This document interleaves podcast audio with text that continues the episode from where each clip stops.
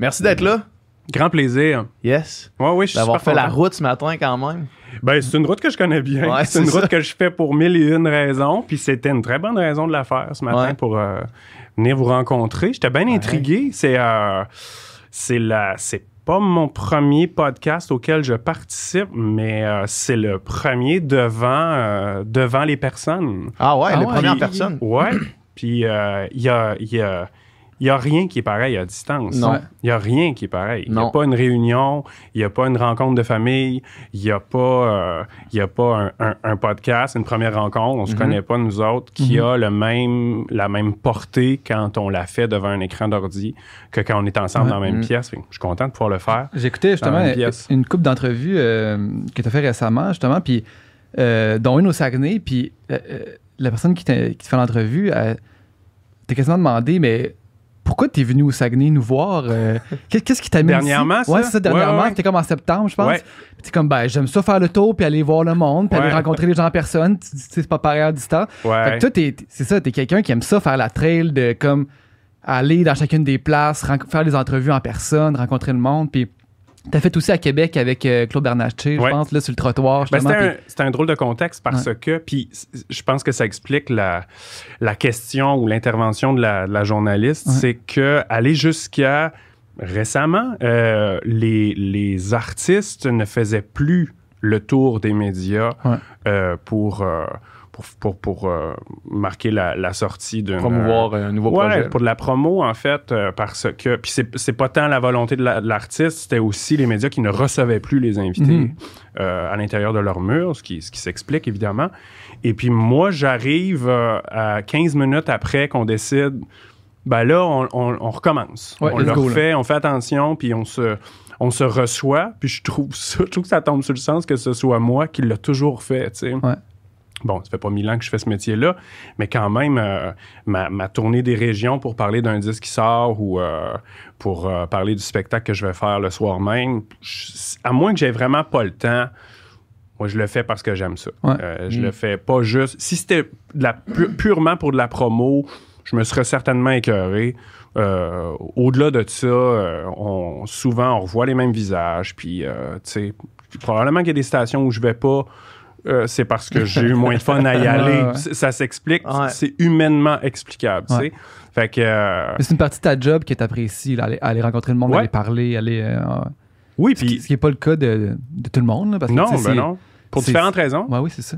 Tu sais, je veux dire, moi, ça me ressemble.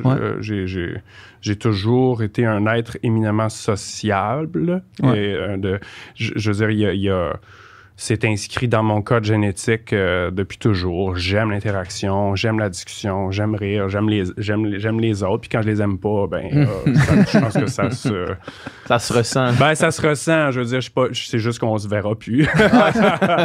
Mais puis j'accepte tout aussi. Il faut, faut accepter le fait qu'il y a des gens, même s'ils font un métier qui les amène à la représentation, tu sais, Ouais. euh, faut accepter aussi des fois qu'ils sont pas que c'est un c'est comme un c'est comme un mal euh, obligatoire oui. tu sais, Ouais. c'est un- qui, qui, qui vient avec un métier de création tu sais. Ouais. Tu- euh, il y en a par contre des, des, euh, des artistes qui euh, qui proposent des trucs puis qui se dissocient pas, pas artistiquement mais qui vont pas euh, aller défendre personnellement euh, leurs propres œuvres il y a des domaines artistiques qui s'y prêtent plus bon la musique la chanson qui Mm. est un genre plutôt populaire ça- c'est malheureusement remarquable quand la personne euh, est, est pas, est pas au rendez-vous pour dire Ouais, pour, pour, pour présenter ce qu'elle fait. Mais parfois, c'est, parce qu'elle est pas. euh, elle est pas outillée pour pas- ça, ou ouais, ça ça. tente pas. Des, des fois, c'est, c'est aussi simple que ça. Des, des chanteurs, des chanteuses, des auteurs, compositeurs, interprètes qui sont très timides ou qui ont des, so- des social skills euh, à 0,4. Ouais, Mais C'est des ça talents existe. différents, tu sais, écrire des tunes, puis tu sais, il y en a pour qui justement la musique, c'est une manière de s'exprimer vraiment naturelle, mais la parole pas vraiment. Ben oui, puis on, c'est, c'est drôle qu'on a longtemps, et encore aujourd'hui, on associe Mhm. une aisance à rencontrer des gens avec ce métier-là. Mais pourquoi ce serait le cas? Je veux dire, Mhm. c'est deux affaires différentes. Ouais. Évidemment, quand tu peux avoir les deux, ben tu t'en sers. Ouais. Mais euh, on pourrait tous en nommer des, des- des artistes qui, euh, qui sont pas très bons à, à- à aller défendre ou à aller parler euh, Ouais. de, de ce qu'ils font. Puis il faut respecter ça aussi. tu sais. Ouais, c'est ça. c'est la, de la là. question de Moi, j'aime respecter ça. c'est une bonne, euh, c'est une bonne piste de réflexion Ouais. parce que souvent on attend des choses de d'artistes puis en- au final peut-être que eux ça leur tente pas pantoute d'être là, ça leur tente peut-être même pas de faire des tournées ou whatever. Ouais, parce qu'au. Québec, on veut rencontrer. Ouais, c'est ça. Au Québec, on veut savoir t'es qui. On veut connaître l'artiste derrière l'œuvre. Ben ouais, puis moi, je, je, je suis le premier à, à être comme ça, tu sais, mais c'est culturellement, dans la consommation artistique euh, au Québec, la- la- les, les- les gens, le public, ils veulent savoir t'es qui. Ils veulent connaître la personne, puis ils veulent arrimer ça avec, euh, avec ce que tu fais. Fait que Mhm. euh, moi, ça me sert bien parce que j'ai toujours eu ce plaisir-là à à aller Mhm. jaser de, de- de- de ce que je fais, tu sais, remonter sur la genèse, euh, parler de ma passion pour, pour la chanson, pour la musique, pour la littérature, pour ça. Pour moi, c'est facile de le faire, tu sais, j'aime ça, puis voilà, Mhm. c'est ça qu'on fait. C'est Ouais, qu'on fait, là. exact. Ouais, puis, puis je suis quand même, quand même bon, là. Ben, quand même, N'importe quoi. quand même fort. Mais sur, scène aussi, tu sais, euh, tu, l'utilises ça beaucoup. Je pense que, tu sais, mettons Ouais. le, le, le, le, le monologue, là, si Ouais, on absolument. là, le, le- mettons- le storytelling des ouais, le Américains. storytelling, ça aussi, tu sais, euh, c'est quelque chose que je pense que pour bien du monde, c'est quand même important comprendre le contexte, Mm. comment se faire raconter une histoire, Ouais. entre, les tunes, puis tout ça. Fait que, Ça va avec la proposition, je trouve. Ouais. Tu sais, je, je me souviens euh, d'avoir vu Arcade Fire en spectacle, puis je, je pense que tout ce qu'on a eu, c'était euh, bonsoir tout le monde, puis merci beaucoup à la fin. Je suis pas reparti de là frustré du tout. Là. Ouais, je c'est veux ça, dire, c'était la. À un moment donné, tu sens euh, c'est quoi la. la c'est- c'est c'est- c'est quoi qu'on t'offre, tu sais. Ouais. euh, faut, euh, ça, ça, ça départage aussi la, la comment dire, c'est c'est assez difficile à formuler, mais il y a, ça va avec la proposition artistique, je trouve, tu sais. Ouais, puis c'est de Euh, miser sur ses forces, là. En fait, tu Ouais. si, si justement t'es quelqu'un qui est bon pour raconter une histoire, puis Ouais. qui t'habile avec les mots, ben utilise-le, puis sinon, mise sur la musique. C'est très attaché à la chanson, tu sais, Ouais. de, de- de- de- d'aller comme. Euh, puis- quand on est en spectacle, on a la chance de, de- de faire ça ensemble, tu sais. Moi, je sors un disque, euh, tu, tu- tu l'as dans ton char, tu l'écoutes, Ouais. euh, t'en fais ce que tu veux, tu comprends ce que, ce que, ce que ça t'inspire. Je suis pas là. Mhm. Ouais. Je suis pas avec toi. Ouais. Ce serait le fun, là, mais je serais pas là. en, en spectacle, c'est l'occasion. Ouais. Puis c'est toutes des généralités que je dis, gens, sauf que c'est, c'est plus grand que nature quand on y pense. Ouais. Là, on est là. tu sais. Vous êtes dans la salle, je suis Ouais. là. Je vais pas me priver de vous donner des clés ou, ou, de, ou de brouiller les pistes ou de, ou de faire autre chose. Moi, c'est Richard Desjardins. Quand je, quand je découvre, euh, durant ma jeune vingtaine, quand je découvre Richard Desjardins, que j'écoute, que j'épluche et que je surapprends l'œuvre de Richard Desjardins, probablement un répertoire euh, francophone d'ici qui m'a le plus touché, euh, c'est là que je comprends aussi qu'entre les chansons, il y a encore de la place Mm. Pour faire de quoi, Mhm. pour faire de l'art, pour faire autre chose. tu sais. Comment on va pas. Moi, j'avais pas envie de me priver de ces moments-là. Puis souvent, ces moments-là vont euh, servir à plein d'affaires, euh, mais euh, souvent à, à aller pa- passer, une, euh, ouvrir la porte à une chanson qui qui en a de besoin.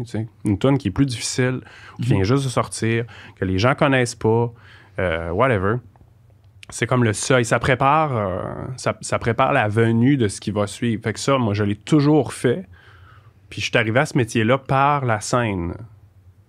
Ça, je le dis parce que c'est euh, c'est pas toujours le cas, tu sais. Euh, moi, ma génération, ceux avec qui j'arrive dans le métier, qui sont de manière générale toujours un peu plus jeunes que moi, parce que moi, j'arrive à ce job-là, euh, je vais avoir 30 ans, tu sais. C'est ça, Mm. premier album autour de 30 ans. ouais, Premier album qui sort, j'ai 30 ans, Ouais. pile. Et puis... Daniel euh, Bélanger, il avait 30 ans aussi. Son oui, oui, non, mais on est, euh, on est, une, on est une communauté. on s'écrit, euh, on. On a un groupe Facebook. On a un groupe Facebook fermé. de support. là. Ouais. Ça pour Mais- dire, il n'est pas trop tard. Non, là. non, c'est ça. Puis, avait puis- 28, puis je, 29, je- là, je suis d'accord avec, les, avec euh, les statistiques avancées euh, dans le domaine de la musique qui dit que rendu à 30 ans, si ça fait longtemps que tu travailles ton affaire puis que, puis que ça n'a Mhm. pas levé, c'est vrai qu'il y a des bonnes chances Que ça lève jamais. que ça lève jamais. Ouais. Mais, il y a- je veux dire, après ça, la balle est dans ton camp. tu sais. Mhm. libre à toi de, de, fa- de faire mentir les statistiques ou de te poser la fameuse question Pourquoi tu fais ça? Évidemment, on veut, on veut que les gens nous entendent. On veut que ça se rende euh, vers le plus grand nombre de paires d'oreilles, de têtes, de cœurs possible. Mais si à la base, ton premier désir, c'est d'être connu et reconnu, Ouais. c'est sûr que là, euh, ça, ça, tu, tu pars avec deux prises. là. Mhm. Mais ça arrive que tu arrives sur le tard. Puis euh, moi, j'en suis euh, une des, un des exemples. Mais quand j'arrive, tous mes contemporains, mettons, sont tous euh, plus jeunes que moi. Puis je sens déjà qu'il y a un changement d'habitude, euh, il y a un changement de, de- de naissance de, de- de chez les jeunes créateurs. La plupart venaient, arrivaient avec euh, des, des maquettes de tunes. C'était, il y avait tous des aptitudes de bidouilleurs, Mhm, euh, de, de, de, de- de home studio. Le bidouilleur. Ouais. Mais tu sais, tout le monde arrivait avec quelque chose d'abouti, de ouais. travailler. Il y avait eu de la recherche et développement en arrière, tu sais. Moi, j'avais rien de tout ça. Euh, par contre, moi, j'avais beaucoup joué devant du monde. Ouais, c'est ça. Ouais. Et, et, euh, oui, évidemment, tu peux avoir les deux, là. Tu l'as- tu l'avais fait euh, comment? Dans des, dans des bars en tant que, que cré- Ouais. créateur de musique originale ou en tant que chansonnier? Non, ça, c'est venu que- plus tard. Moi, mon premier amour de musique, c'était vraiment de, de jouer avec du monde, jouer avec des chums. Euh, ça, ça, c'est, ça- c'est ce qui se rapproche le plus d'être dans une équipe sportive. Tu sais, Mhm. je veux Ouais. dire, moi, c'était de faire une activité avec des chums euh, dans laquelle tout le monde tripe Mhm. égal. Tu sais, fait que moi, ça, c'était la musique. Fait que j'ai joué dans les bars. Euh, J'aimais pas tant euh, cette vibe-là. Là. J'étais pas quelqu'un qui était bien. J'ai- J'ai jamais été un chansonnier de bar. là, Mhm. tu sais, euh, même que souvent on arrivait, là, puis les gens ils voulaient qu'on joue telle ou telle tune, puis on disait on les connaît pas ces Mm. tunes-là. On n'en a rien à colisser Ah, de ces ouais. tunes-là. tu sais. Moi je me pas, rappelle de mon chum Maxime avec qui. Euh, pas Alabama. puis euh, ouais, c'est ça. Il y a un gars dans le fond de la salle, tu sais, l'archétype du gars qui est un peu trop chaud là. euh, puis qui-! Ouais, puis qui demande, je sais pas qu'est-ce qu'il demandait. euh, C'était-tu euh, Gaston Mandeville, avec tout le respect que j'ai pour Gaston Mandeville. Genre, joue-nous une tonne de Gaston Mandeville ou whatever. Puis mon chum Maxime, il dit Non, il dit Envoyez-nous donc une bonne tonne de Gaston Mandeville. Puis Maxime m'avait dit Où c'est que tu veux que je te l'envoie? Il était juste écœuré. Puis, puis on, on était tous mais comme des chicots. là. on, on on se magasinait des volets. C'est quand même, euh, c'est quand même niché comme, euh, comme demande spéciale, pareil. Ben, bon j'en ai fait, j'en ai fait des, des, shows de cover, puis Ouais. jamais je me suis demandé Gaston Ouais, mais je suis plus que toi. Mais il y a quelque chose de, de- peu importe ta référence, Ouais, ma référence, c'est un peu la même situation. Nous, Ouais, on, jouait ce qu'on ce qu'on écoutait à l'époque. Mhm. Fait qu'en en, en 2002, moi, j'écoutais du Dave Matthews Band, Mhm. j'écoutais du Ben Harper, Mm. euh, puis euh, j'écoutais, on, on jouait des tonnes, ben, puis, puis des, des groupes euh, comme Carquois qui commençaient. On faisait des tunes comme ça parce que c'est ce qu'on aimait. Fait que moi, ça, ça part de même. Aucune ambition, un, d'écrire mes propres tunes. En tout cas, Ouais. c'est, ça, c'est venu très progressivement. Et puis, euh, surtout, aucune ambition d'en faire un métier. Je, je- ça me me traversait pas l'esprit pour moi. Je- je- à la rigueur, si j'y pensais, je voyais un Himalaya devant moi. Là, puis je me disais, voyons donc, moi, j'ai pas. euh, Tu, faisais quoi parallèlement à ça? euh, J'étais aux en- études. Ouais, en quoi? Ouais, je moi j'ai fait des études en littérature euh, à l'Université Laval à Québec. euh, votre, même programme, Votre hood. Comment? On a fait le même programme. Oui, t'as-tu fait en littérature aussi? Ouais. Ah, fait que tu connais ton Deconinck. Ouais, ouais, ben, je le connais, je le connais par cœur. Éclusé. Je connais toutes les toilettes de- du cinquième. C'est ça, cœur. toutes les machines à café.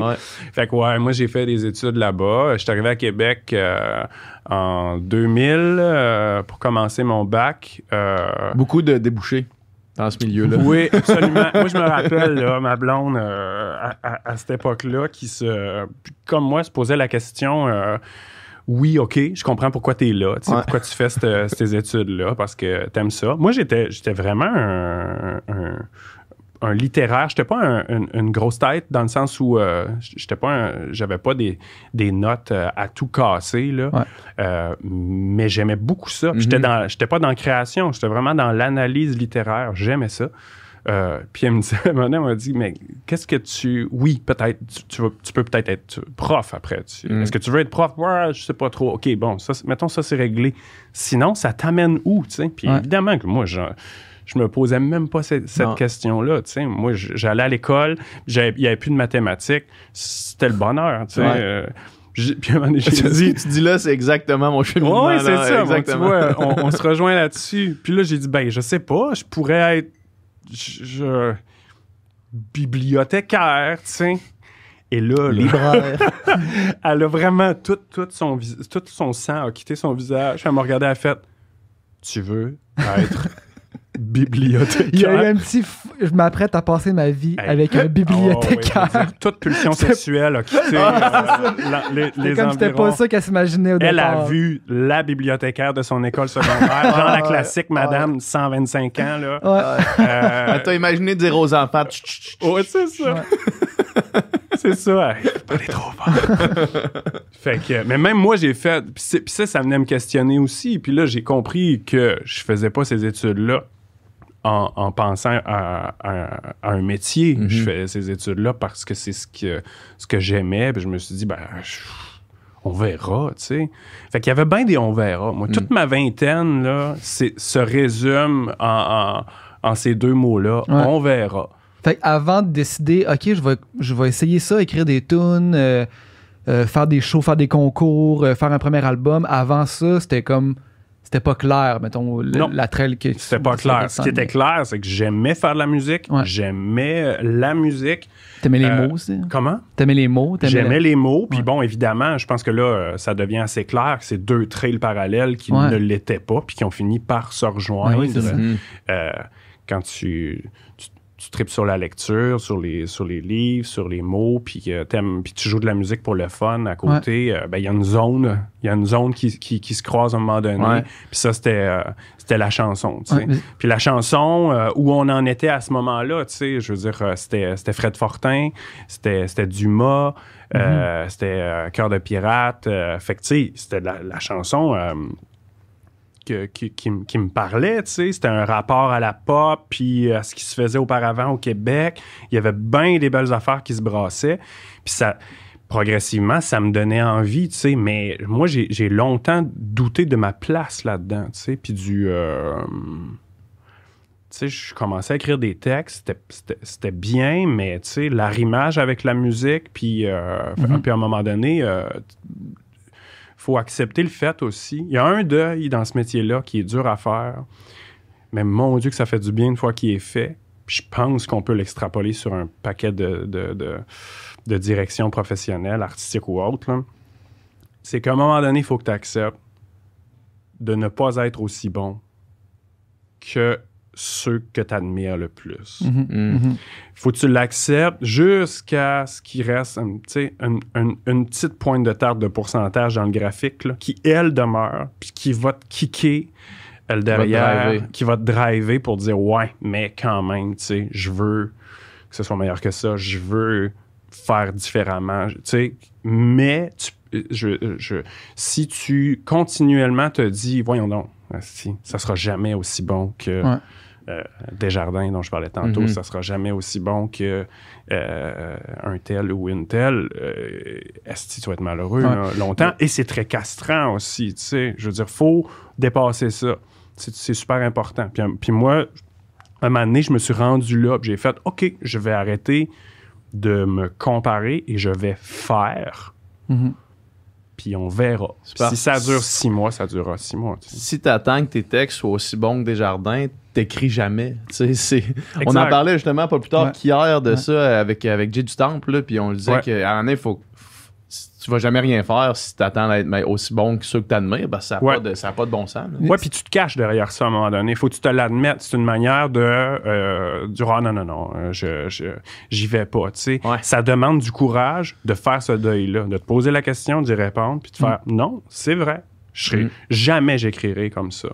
Mhm. Est-ce que je dois faire autre chose pour autant? Ben, laissons d'autres paramètres en décider. Ouais. Si ça rejoint Puis- personne, si tout le monde autour te dit t'es wrong way, tu sais, ben là, euh, poser d'autres questions, mais passe par passe par-dessus ça. Mhm. Puis c'est tout le temps pour toi aussi. Tu sais, tu seras jamais aussi bon pour toi, mais peut-être que pour quelqu'un, tu vas être meilleur que ces personnes-là. C'est la que grande question du ça. juge de toi-même. Exact, c'est important. euh, moi, je pense pas qu'il faut l'exclure complètement parce que sinon, euh, euh, c'est bon d'être dur envers soi-même. Ouais. C'est correct aussi. Euh, il faut se fier à, à tout ton bagage culturel qui fait qui tu es, qui fait qu'est-ce que tu fais euh, en- comme production Mhm. artistique, puis à ton instinct aussi. tu sais. Fait qu'il faut être, faut être dur envers soi-même. Mais à un moment donné, il faut accepter aussi que Mhm. tu peux pas être seul juge de ce que tu fais. C'est super malsain. Mhm. puis ça mène Ouais. nulle part. C'est aussi, tu sais, il n'y aura jamais. Il y aura jamais un autre Desjardins. Mhm. Il n'y aura jamais un Ouais. autre Jean Leloup. Il n'y aura jamais un autre euh, euh, Daniel Bélanger. Il y, en a juste un. Puis. Puis d'a- d'avoir ça comme genre d'idéal, comme voir ça comme inspiration, ça peut te donner justement un, une espèce de, de drive pour Mm. essayer de pousser plus loin ton truc. Mais, la comparaison, tu pourras jamais, il n'y a pas une recette euh, qui est comme, hey, Daniel Bélanger, c'est bon ça, ben je vais, je vais faire ça. Oh, ça a marché oui. pour lui, ça marchera pas pour, pour personne d'autre. C'est de trouver, euh, c'est de trouver son truc. Fait que, tu sais, le- la comparaison, c'est comme, c'est plus dans comment je peux faire de quoi d'aussi incarné puis d'aussi fort que ça, mais d'essayer de faire ça, ça marchera jamais. La, re- notion de la recette, c'est super intéressant euh, dans, dans un paquet de, de départements parce que euh, on pourrait être très euh, euh, idéaliste en disant que, euh, évidemment, ça, ça n'existe pas, là, vraiment, ça n'existe pas, tu sais. Puis euh, moi, je pense que quand un artiste veut faire comme les autres ou même veut répéter Quelque chose qu'il a lui-même ce qu'il a fait. déjà fait et qui a bien marché, pour moi, le final countdown commence. tu sais. Mhm. Pour moi, c'est la- c'est le, le lent début. euh, La fin. oui, ou le, le début rapide d'un déclin Ouais. annoncé. Mhm. Fine. Mais en même temps, quand on s'intéresse un tant soit peu à la musique pop, on se rend compte que la notion de recette, elle est super importante. À euh, juste se dire, euh, juste admettre et constater que la recette pop a changé, c'est reconnaître l'existence d'une recette. Mhm. Bon, euh, quand on était jeune, euh, euh, la musique pop n'était pas exactement ce qu'elle est aujourd'hui. On le sait, la forme a changé. Mhm. Il y a des intervenants majeurs, tu sais, les, les fameux 3-4 composers euh, qui viennent des pays nordiques puis qui, qui, qui- Qui ont fait moi, je- bon, toutes les tunes qui ont pop fait de- les des tunes 20 pop, dernières années. c'est ça. Bon, moi, les, les, les, les geeks de la question pourront, pourront nous, nous les nommer avec le signe astrologique, etc. Moi, je, je m'intéresse en surface au phénomène, mais reste que la notion de recette est importante là. Il y a quand même des, des- une donne de base, tu sais. Mhm. Euh, euh, comme si, si tu... euh, moi, je pense que si tu t'inscris dans cette recette-là, euh, ça te donne quand même des chances de, de- ça te donne quand même une rampe d'accès pour, euh, pour les médias mainstream euh, de musique comme, comme les radios commerciales, par exemple. Ici, là, pas de jugement, de, tu sais, je veux dire, je suis ni Ouais. pour ni contre. euh, je- moi, je, je tourne sur ces radios-là. mais tu sais, quand, quand tu catches que, OK, je vais mettre euh, à cette heure le refrain, ça existe plus ou moins, il me faut trois hooks. Il faut que le premier hook, il Ouais. rentre dans les premières secondes, puis que ma tune, elle dépasse pas cette durée-là. Bon, la fameuse durée, ça fait longtemps que ça existe, mais Mhm. euh, c'est c'est de la recette. Ouais. Fait que dire qu'il n'y a pas de recette, c'est vrai, puis en même temps, c'est pas tout à fait vrai, puis il faut, faut, faut l'accepter. Ouais, ouais, non, je comprends ce que tu veux dire. Ouais.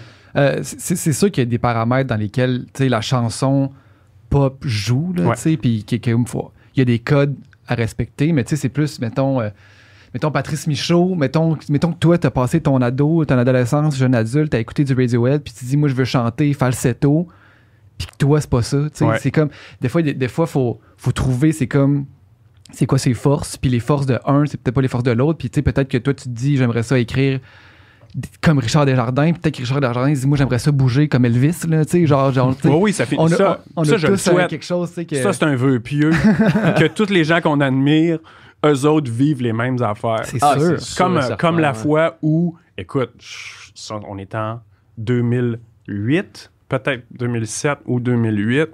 euh, je me suis inscrit par la porte d'en arrière pour le festival en chanson de Petite-Vallée. Mhm. Là, on était au moment où je, me, où j'ai- je commence à me commettre, tu sais, à me dire, et si j'allais voir, qu'est-ce que les gens en pensent, tout seul. Mhm. Euh, et puis, euh, je suis- je suis sélectionné pour faire le, le- le festival. Une conférence de presse à Montréal, j'arrive, et sur le trottoir, il y a Michel Rivard qui discute Mhm. avec Nelson Mainville. Nelson Mainville qui travaillait pour le festival à l'époque, qui est parolier, euh, qui a écrit beaucoup de chansons au Québec. Mhm. Et puis, bon, ben, j'arrive, je m'approche, j'ai de l'avance, comme je vous l'ai dit tantôt. Moi, je, je viens jamais de Montréal. À chaque fois que j'ai de quoi à Montréal, je suis pas- souvent, je suis pas déjà à Montréal. Ouais, fait que j'arrive d'avance au cas où. Fait que, euh, ils sont en train de discuter et Michel est en train de dire à Nelson que il est pogné avec une toune. Ça va pas. Puis pourtant, il y a du bon là-dedans. Il, le sait, mais c'est comme si les morceaux s'attachaient pas les, uns avec les autres. Puis il sait plus quoi faire. Il, est- comme... Il, est- un peu à bout avec ce projet de tune-là qui est pas capable de de conclure, je l'écoute parler, je dis, hey, c'est fucking Michel Rivard Ouais. qui, a, dû- qui a dû écrire 3684 chansons dans sa carrière. Puis là, lui, là, il est pogné avec les mêmes problèmes que moi, Mhm. avec mes propres. Ouais. Hey, J'ai adoré ça. Puis ça, je pense que ça arrive bien plus souvent. Ben, Ben en oui, fait, on- c'est sûr. Plus, plus on avance dans ce métier-là, comme dans les autres, on se rend compte que Ben oui. ceux qu'on admire, ils ont souvent des problèmes similaires aux nôtres, puis ils se posent encore des questions. Puis c'est- puis ça, c'est très sain. Ouais. tu sais. Ça Je veut suis sûr dire que que quatre albums plus tard, tu struggles encore à finir des tunes des c'est fois. pire là. qu'avant. c'est pire qu'avant. Ah ouais? Ouais. Pourquoi c'est pire qu'avant? C'est parce que t'as plus de. T'as plus d'attentes envers toi-même ou t'as plus de. Plus d'exigence. Plus d'exigence? Ah, je pense qu'il y a de tout ça et, et d'autres choses. Euh, ouais, ben tu sais, on, on a quand, quand tu as déjà fait de quoi puis que tu, tu continues dans, dans le même département, ben tu veux pas te répéter. Mhm. Tu veux en même temps être intègre et que les, les, les, les gens, les gens te reconnaissent. tu sais. Pour moi, là, c'est- c'est c'est- c'est aussi grave de, de repasser dans le même trail parce qu'on on veut faire la même affaire qui a marché que de dire moi, je vais sonner un peu comme ce qui est très trendy présentement. Tu sais, je vais essayer de m'accoter là-dessus, puis Mhm. euh, essayer de, de- Moi aussi, je veux, je veux euh, euh, avoir une part de cette vibe-là. Pour moi, les, les, les deux, les deux directions sont malsaines. Ouais. Euh, mais reste que quand, quand, quand es à, à travailler, mettons, sur un, sur un quatrième disque, ben, tu, tu veux. euh, pas que tu veux, mais euh, tu, tu essaies de, de- de constater puis d'avoir l'esprit ouvert à ce que tu es présentement. Tu sais, artistiquement, qu'est-ce, que, qu'est-ce qui bouillonne? Parce que entre 30 et 40 ans, moi, je suis convaincu d'avoir beaucoup plus changé qu'en 20 et 30. Ah ouais? Je- je- j'en suis intimement convaincu, pour Mhm. toutes sortes de raisons. À cause Euh, que le métier am- amène à ça? ben, mon, mon métier Ouais. euh, se déroule sur cette période. Tu sais, je veux Ouais, dire, mon, ouais. mon, mon- Là, ça fait à peu près 10 ans que, que tu fais ça. Maintenant, Ouais, tu sais, je veux dire, euh, c'est sûr que je commence à, me planter les pieds fin des années 2000, euh, f- donc fin de la vingtaine. Moi, je suis les décennies. Mhm. Mais, euh, je, je gagne le Festival de Granby en 2009. euh, je reçois euh, une bourse pour pouvoir euh, produire un premier album. Puis, il sort en 2011. Fait qu'en 2011, j'ai 30 ans. Fait que ça, ça se calcule assez vite. C'est durant cette période aussi que je deviens père. Hmm. Fait il y a énormément d'affaires qui se passent pour moi dans ces dix années-là. Et mon rapport à la musique change, se développe. Mhm. Moi, à 20 ans, je suis pas un mélomane du tout. Là. À 30 ans, non plus. Ah ouais? À 40 ans, oui. Hmm. À 40 ans, oui. J'ai, j'ai- j'ai- mes goûts musicaux ont changé. Mes envies euh, de, euh, de comment, comment je veux faire de la musique ont changé. Fait que, évidemment, que tout ça, je veux dire, tu- je peux, je peux pas faire le même disque à 40 qu'à qu'à 30. C'est, c'est Ouais. pas possible. Je ne suis plus la même personne. Fait que ça, ça, ça compte, tu sais. Dans le fait de. OK, où je suis rendu, qu'est-ce que je fais? Fait que c'est- ça, ça peut pas être, ça peut pas être plus facile. Je pense que je suis plus exigeant aussi envers moi-même. Mhm. Euh, pour. euh, je sais pas. Je sais pas pour quelle raison, euh, mais tu sais, moi, quand je fais des. euh, quand j'écris des tonnes, d'abord, c'est jamais facile. C'est toujours, toujours, toujours un processus pénible. Euh, que la tune soit super happy, drôle, Mhm. coquine, whatever, c'est toujours dur. En fait, plus elle est légère, pire c'est. Ah ouais? Ouais, plus elle est pop, pire c'est. C'est le. Une, une chanson, là, comme souriante, avec des hooks, là, pour moi, c'est les, les, plus, c'est les plus grands casse-têtes.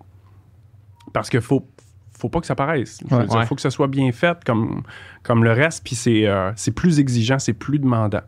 Euh, puis je, je- je traîne ça, puis j'y bloque tout le temps. C'est pour ça que j'ai des projets B, C, D sur lesquels je travaille, qui voient le jour ou pas, mais qui m'empêchent. euh, Qui te sort de ta tête, là. Qui te sort ouais, de ce c'est ça. là. Au lieu d'ouvrir la TV et d'écouter euh, Sport 30, ben, je fais d'autres choses. Fait que la mécanique, elle demeure en action. Euh, pas, j'ai pas l'impression de me. Tu sais, c'est un métier où on est très dur envers nous-mêmes quand on, on- on a le sentiment que, ah, faut- tiens, là, je me, je me pogne le d'or, là, je, je fais, je fais rien. Mais tu fais rien parce que t'es pas capable de sortir ce qui est installé là. Euh, tu, c'est vraiment très exigeant. Psychologiquement, ça amène des fatigues assez. euh, C'est sûr. Surtout la période de création, évidemment. Là. Fait que, euh, non, non, c'est pas. Je, je constate que c'est de plus en plus difficile. Puis, euh, mais bon, ça, ça, ça se fait pareil. Puis euh, après ça, ben, euh, on, on- on regarde ce qu'on a sous la main. Qu'est-ce que. Je, je suis rendu où, moi, avec tout ça? C'est quand même toujours un phénomène. euh, c'est une alchimie assez, assez formidable. Quand tu le termines, tu fais Wow! Ça a été, c'était ça mes derniers mois. Là. Mhm. C'est ça qui me traînait dans la tête, dans le cœur. Puis, euh, puis bon, le dernier est particulier parce que je l'ai fait en gang, je l'ai fait dans le bois, en Gaspésie, pas d'électricité, en confinement total. Mhm. Je l'ai fait en, en formule réduite, puis en échangeant sur Zoom. Puis tu sais, il n'y a pas une phase des derniers mois qui qui, qui pas, euh, qui a pas laissé son empreinte sur le disque. Puis ce que- Mhm. ce que je me plais à croire, c'est que quand on l'écoute, on le sent pas. Ouais. Mais toi, tu le sais. Ça reste là pour toi. Ben oui, moi, les patchwork, je les connais. Là. Ah, je ouais. connais chaque couture. Je sais que toutes les voix que j'ai faites dans le bois puis que j'ai envoyées par, par, par 3G sur mon cellulaire parce que j'avais pas Internet puis que c'est la voix qu'on entend à la radio Ah ouais. chanter dans un micro exactement comme celui-là, Mhm. dans une petite carte de son dans mon laptop pendant que les chevreuils me passent d'en face. Euh, Mais c'est sûr que peut-être qu'on n'entend pas ces choses-là, mais c'est sûr que ça teinte l'œuvre de Ben, toute c'est sûr façon. que ça vibe. C'est ben, sûr, sûr, sûr. oh, oui, oui, ça serait Ouais. d'une tristesse de penser le contraire. ça pas Imagine été tout ce que tu viens de décrire là, là Ah dans oui, un petit avec les chevreuils qui passent puis que c'est stérilisé Ouais. au maximum. Ouais. Genre. Ben, évidemment, quand, quand ça revient à ce qu'on disait tantôt, je veux dire, euh, si t'es dans ton char puis t'écoutes La Grande Évasion, tu le sais pas que j'ai chanté ça dans Mhm. le bois devant les chevreuils. Ouais. Mais après ça, euh, c'est c'est la beauté de la chose. Sais, je- sais pas jusqu'à quel point on peut faire ça avec la musique électronique ou euh, le black metal norvégien, mais la chanson se prête à ça. On- on- moi, je vous parle de la genèse de comment j'ai Mhm. écrit ça, puis après ça, ben, euh, ça macère dans ta tête. T'écoutes plus les tunes de la même manière. Moi, je m'en sers beaucoup en spectacle de ça, tu sais. euh, pas systématiquement, là. Hey, la prochaine chanson, je l'ai écrit, j'étais ça à bol. Non, fais pas ça tout le temps. Mais, Je mais l'ai écrit, ça peut être le fun. ça à bol. À chaque tune, c'est ça. la- Il ça, le gars, pète il, tout- été malade Ouais. pendant deux Cette semaines. tune-là, j'étais ça à bol aussi. ça allait pas bien du tout. Fait T'as fait l'exercice d'écrire à chaque jour pendant Ouais. un an? Ouais. Puis ça, c'était- ça, c'est c'est nouveau dans ton processus de genre d'avoir cette routine-là de je m'assois puis j'ai peu importe ce qui sort. je- Ouais, c'était nouveau. Est-ce que je vais le refaire? Ben, je pense que oui, mais c'est c'est pas devenu une. euh, c'est pas devenu euh, quelque chose de systématique. C'est vraiment. J'avais envie de shaker le lancé, cocotier. genre? Ouais, ouais. Moi, j'ai toujours eu de l'admiration pour euh, les gens qui écrivaient, soit quotidiennement ou de manière très régulière. Euh, c'est souvent euh, des, des auteurs, euh, Mm-hmm. hommes, femmes, issus de la littérature. moi, j'ai, moi, j'ai un rapport à amour-haine. Il y a eu beaucoup plus d'amour que de haine, mais Mhm. avec euh, Stephen King, euh, que, que, que j'aime beaucoup. J'aime beaucoup le bonhomme, tu sais. Euh, puis, il a beaucoup écrit sur son rapport à l'écriture, sur, sur ses, ses- ses années de jeunesse, son, al- son alcoolisme. Tu sais, je veux dire, il y a des livres, il écrivait... euh, il faisait tellement de poudre qu'il saignait du nez sur sa machine à écrire. euh, puis c'est un gars qui écrivait régulièrement, de manière parfois comme euh, maladive, Ouais. ou plus près de nous et de manière quand même pas mal moins rock. Je sais que Jacques Poulain, romancier québécois, euh, écrivait aussi euh, de manière très, très régulière. Puis lui, je pense, en tout cas, je je- tout poudre que. pas vérifié. Non, lui, je pense pas que... En fait, on n'en sait rien. On n'en sait rien. On Les chances sont que oui. Si, mais s'il pouvait, s'il pouvait nous laisser un commentaire euh, Ah, sur le c'est ça, podcast. YouTube. Euh, On sait que Jacques Poulain est un grand C'est auditeur du sans filtre.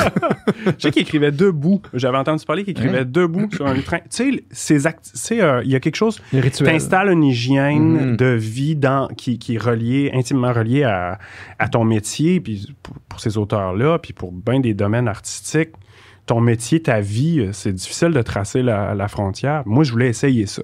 Mais c'est sûr que ça va m'amener dans des zones d'écriture que je connais pas. sûr. Puis je me suis, me suis donné des, euh, des règles à suivre. Euh, ben, euh, que, évidemment, s'il y a une journée où j'écris pas, c'est pas la fin du monde. Par contre, je devais la reprendre avec un système de date, en fait. C'est tout, tout aussi simple que ça. Mhm. Euh, et c'est pas parce que j'écris une journée que cette journée-là compte, dans le sens où si s'il a pas, euh, si j'ai pas euh, comme identifié la pièce du jour, le morceau, euh, parce que c- j'écris- c'est un peu n'importe quoi, ça peut être euh, des courtes phrases, euh, Mhm. des verses, euh, des, des, des courts poèmes. la prose, des fois, ou- De la prose aussi, plus rarement, de la poésie en prose, oui, absolument. Si si, si je je regardais ça, je faisais, yeah, c'est correct, mais il n'y a pas de perles, il n'y a pas de perles, il n'y a, il y a pas de. Il n'y a rien qui brille là-dedans. Il y a rien là-dedans que je peux transformer en quelque chose Ouais, qui, qui ou, je ne jour. suis pas satisfait. Ouais. Ben, cette journée-là est à reprendre aussi. Ouais? Ouais. Puis c'était combien d'heures tu faisais par jour, mettons? Ah, peu importe. Je pouvais avoir un flash, euh, un super beau flash, fait que je vais l'écrire, ça va prendre Mhm. deux minutes, puis euh, ma journée est faite. Ou euh, je pouvais aussi me permettre, dans une journée, si j'écrivais beaucoup, d'identifier plus qu'un beau morceau, puis Mhm. là, je regagnais des journées. Reste que octobre, novembre, décembre de cette année-là, ça a été vraiment hard, parce que j'avais bien des journées de retard à, Mm. à reprendre. Puis, euh, écoute, je suis pas là pour euh, flasher. Là. Il y a personne qui est au courant que je fais ça à ce moment-là. Ouais. Je suis le seul juge. Fait que il y a pas, je vais pas tricher envers moi-même. Ouais, fait c'est que je me bottais le cul. Et ça, ça m'amenait à écrire beaucoup. Euh, à- et, et à, justement, puis quand on écrit beaucoup, et surtout quand on écrit genre à des heures irrégulières où, où, où tu t'assis pas habituellement, et pire, ben mieux encore, euh, quand tu écris à un moment où tu n'as pas envie de faire Mhm. ça, il y a des bonnes chances que ça produise quelque chose d'inusité, de surprenant, D'intéressant. ouais, de, de, de- à l'extérieur de tes, euh, comment dire, de ton, des cadres qu'on se fixe sans le vouloir, de tes, tes fondamentaux, tu sais. À un moment Ouais. donné, moi, je le vois, là, euh, je... Je pense que les gens qui me disent Ah, ça, ça fait vraiment. C'est vraiment une toune comme. C'est une toune de Patrice Michaud. C'est. C'est mes fondamentaux qui sont là. Puis moi, je suis un peu euh, pogné avec ça. Je fais partie de ceux qui écrivent tout le temps sur les mêmes personnages. J'ai accepté ça. Ça, c'est un autre deuil que, que j'ai eu à faire. Accepter le fait que sur tous mes albums, j'ai au moins une toune qui est la déclinaison d'une tune que j'ai déjà écrite Qui parle de à partir de deux personnages. Écoute, je, que ce soit euh, en mode euh, plus euh, happy ou en mode vraiment down tempo euh, dépressif, Mhm. il y a plein de tunes qui parlent de ces deux entités-là. Euh, qui s'aiment et qui se repoussent en même temps, qui sont juste dans l'incapacité d'être ensemble, puis de constater l'échec euh, qui, qui, qui, qui, qui vivent, même si c'est euh, même s'il y a encore un sentiment amoureux là-dedans. Je sais pas combien de fois j'ai écrit ce tune-là. Ils t'accompagnent, là. Ils exact. Je peux ta- toutes les nommer ou à peu près sur Ouais. chacun des disques. Surtout à partir du moment où j'ai accepté que j'en ai pas fini avec eux autres. Mhm. Puis ça, ça vient aussi de lecture où, je où on- ce phénomène-là est remarquable chez d'autres auteurs, pas juste en musique, en littérature, tout ça. là. Euh, moi, j'ai- j'ai euh, travaillé beaucoup sur l'auteur Georges Perret quand j'étais à l'université. En fait, le- mon mémoire de maîtrise que j'ai commencé et qui n'est pas encore terminé, il Pas achève.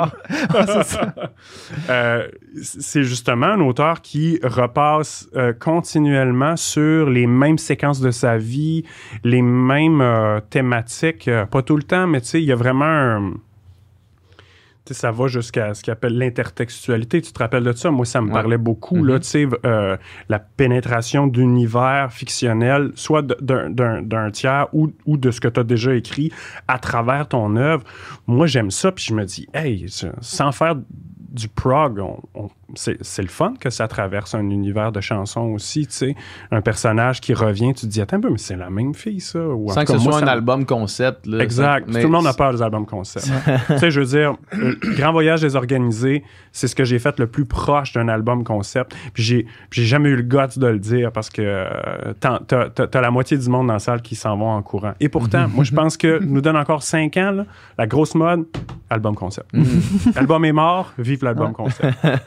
Ce que, ce que, Vas-y. ce que tu disais là euh, par rapport à, à l'intertextualité dans l'œuvre d'un, auteur, c'est vraiment le fun pour la personne qui saisit la clé par elle-même. Mettons un, un- un Ouais, ouais, fan ouais. de ta musique qui te suit, puis là, qui, qui a l'impression de, de suivre ces, ces gens-là, tu sais, puis qui comprend un peu. Là. comprend les références. Ouais. Tu sais, je veux dire, on- y a une encyclopédie commune qui se construit, puis euh, tu dis, ah, ouais, moi, je, je- je la, je la vois, la twist, je vois l'écho entre les deux œuvres, ouais.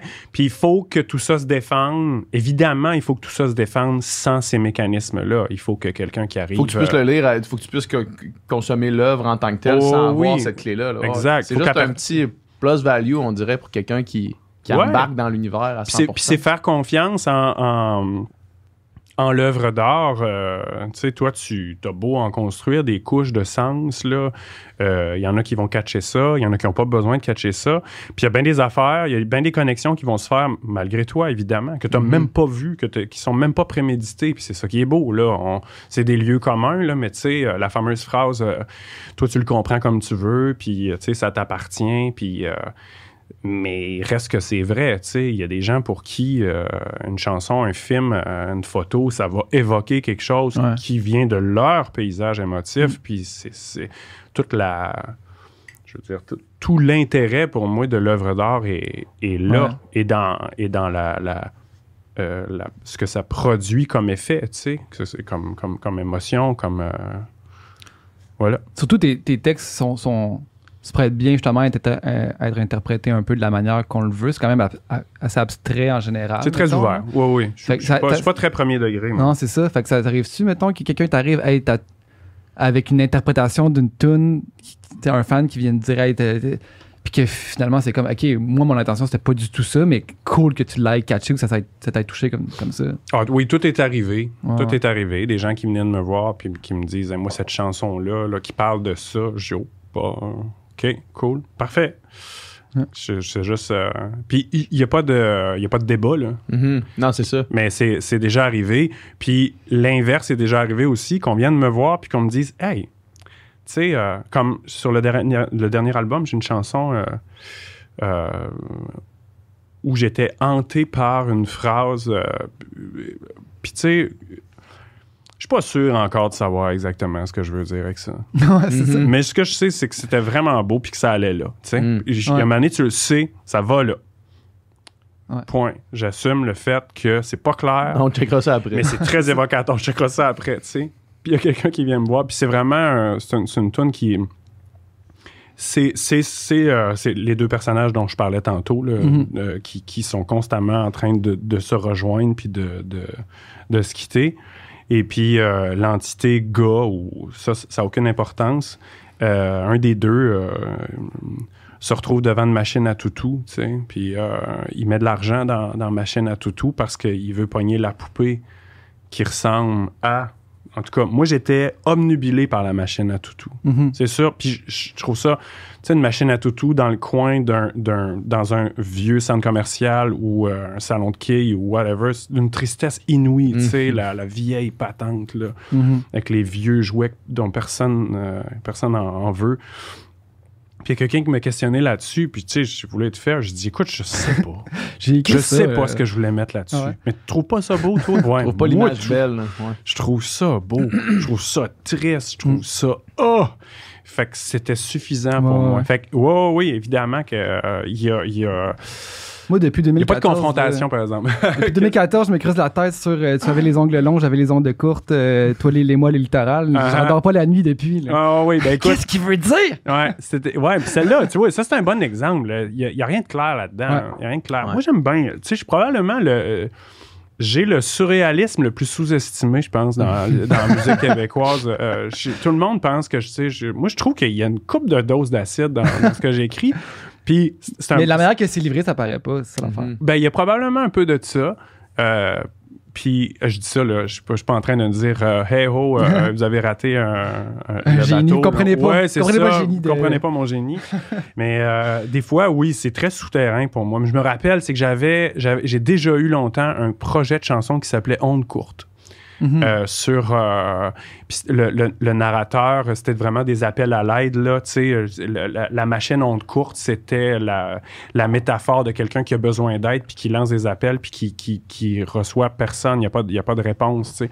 Je me rappelle avoir traîné cette phrase-là, tu sais, ou des phrases avec avec euh, l'expression onde courte ou les mots onde courte dedans. Mhm. J'ai traîné ça pendant des années. Puis moi, c'est mon modus operandi, tu sais. Si j'écris pas euh, tous les jours pendant 365 jours, Mhm. parce que ça, ça arrivera pas, que ça ne deviendra pas régulier, Mhm, mhm. je, je suis quand même quelqu'un qui accumule de l'écrit en pièces détachées sur de très longues périodes. Et souvent, une toune va être constituée de toutes sortes de morceaux. Moi, je suis là pour pas que ça paraisse, puis pour, pour que les sutures tiennent bon. Mhm. Mais euh, reste qu'il y a bien des tunes avec des phrases qui, qui les précèdent, dont la création euh, précède la tune de, de quelques années, tu sais. Mhm. Puis Une phrase que tu traînes avec toi dans ton ah, sac ouais, depuis longtemps. Oui, là. absolument. Le feu de chaque jour, sur, sur le deuxième album, j'avais ça dans un calepin, là, mais je travaillais au Mountain Co-op Equipment euh, en, en, en Basseville, à, Québec, à l'époque où c'était là. Tu sais, puis euh, je, je fais que- après ça, les l'amalgame se fait dans le processus, mais j'ai encore, je traîne encore des vieux documents. Je me dis, oh, il y a peut-être encore deux, trois Mhm. bonnes phrases là-dedans que j'ai pas utilisées. Puis l'idée des ondes courtes, euh, ça venait de là.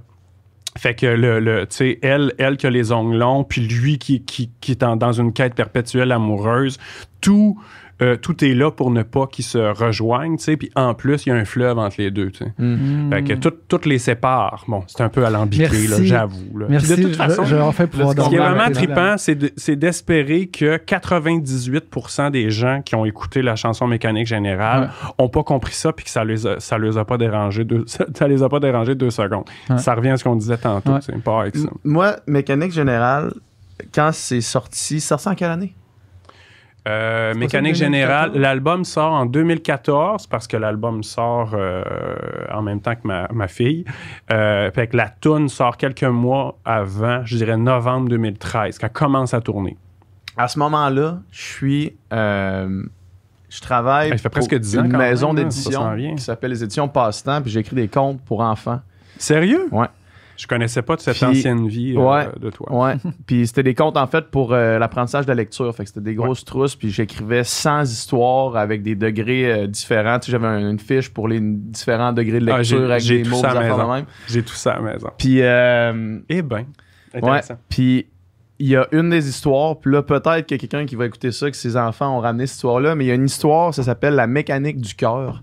Puis c'est quand j'avais entendu mécanique générale, c'était comme cette idée-là qui m'était popé, qu'il y avait un gars quelque part qui avait un genre de garage. Mais c'était un garage où est-ce que quand t'avais le cœur brisé, t'allais là, puis là, il te Uh-huh. réparait le cœur. Uh-huh. Mais, c'était- ça- mais l'idée était venue vraiment de ta toune à toi. Je me rappelle, j'avais entendu ça. J'avais fait, Chris, c'est une bonne idée, ça. Puis là, j'avais comme extrapolé un peu là-dessus. Puis il y, a- il y a un texte qui existe. Là, je me rappelle plus dans quelle trousse, dans quel boîtier de lecture.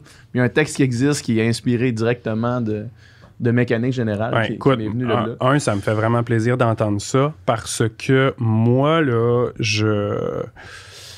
Je, je crois pas que euh, euh, l'idée euh, quasiment divine de l'inspiration puis de l'originalité, ça fait pas les enfants forts. Mm. Euh, on, on est tous des produits, on, on- on- on est tous des produits du, mil- des milieux, du milieu culturel, familial, name it, euh, dans lequel on, a poussé puis qu'on pousse encore. Et quand on crée quelque chose, on le fait aussi à partir de tout ce qui nous a culturellement constitué. Bon, ça, c'est un peu alambiqué aussi comme formulation. Tout ça pour dire que on est tous des recycleurs. On Ouais. est tous des recycleurs, puis après ça, on, on, on refabrique bien ou moins bien, mais on, c'est toujours à partir de, de, de ce qu'on va euh, ramasser d'autres choses. Tu sais, Euh, il y, a une belle image de ça, puis je la, nomme souvent parce que ça, a le mérite d'être clair. Euh, Régent Ducharme, auteur que j'ai beaucoup lu aussi, euh, faisait aussi des œuvres d'art visuel euh, qui appelait les trop fous, si je me trompe pas.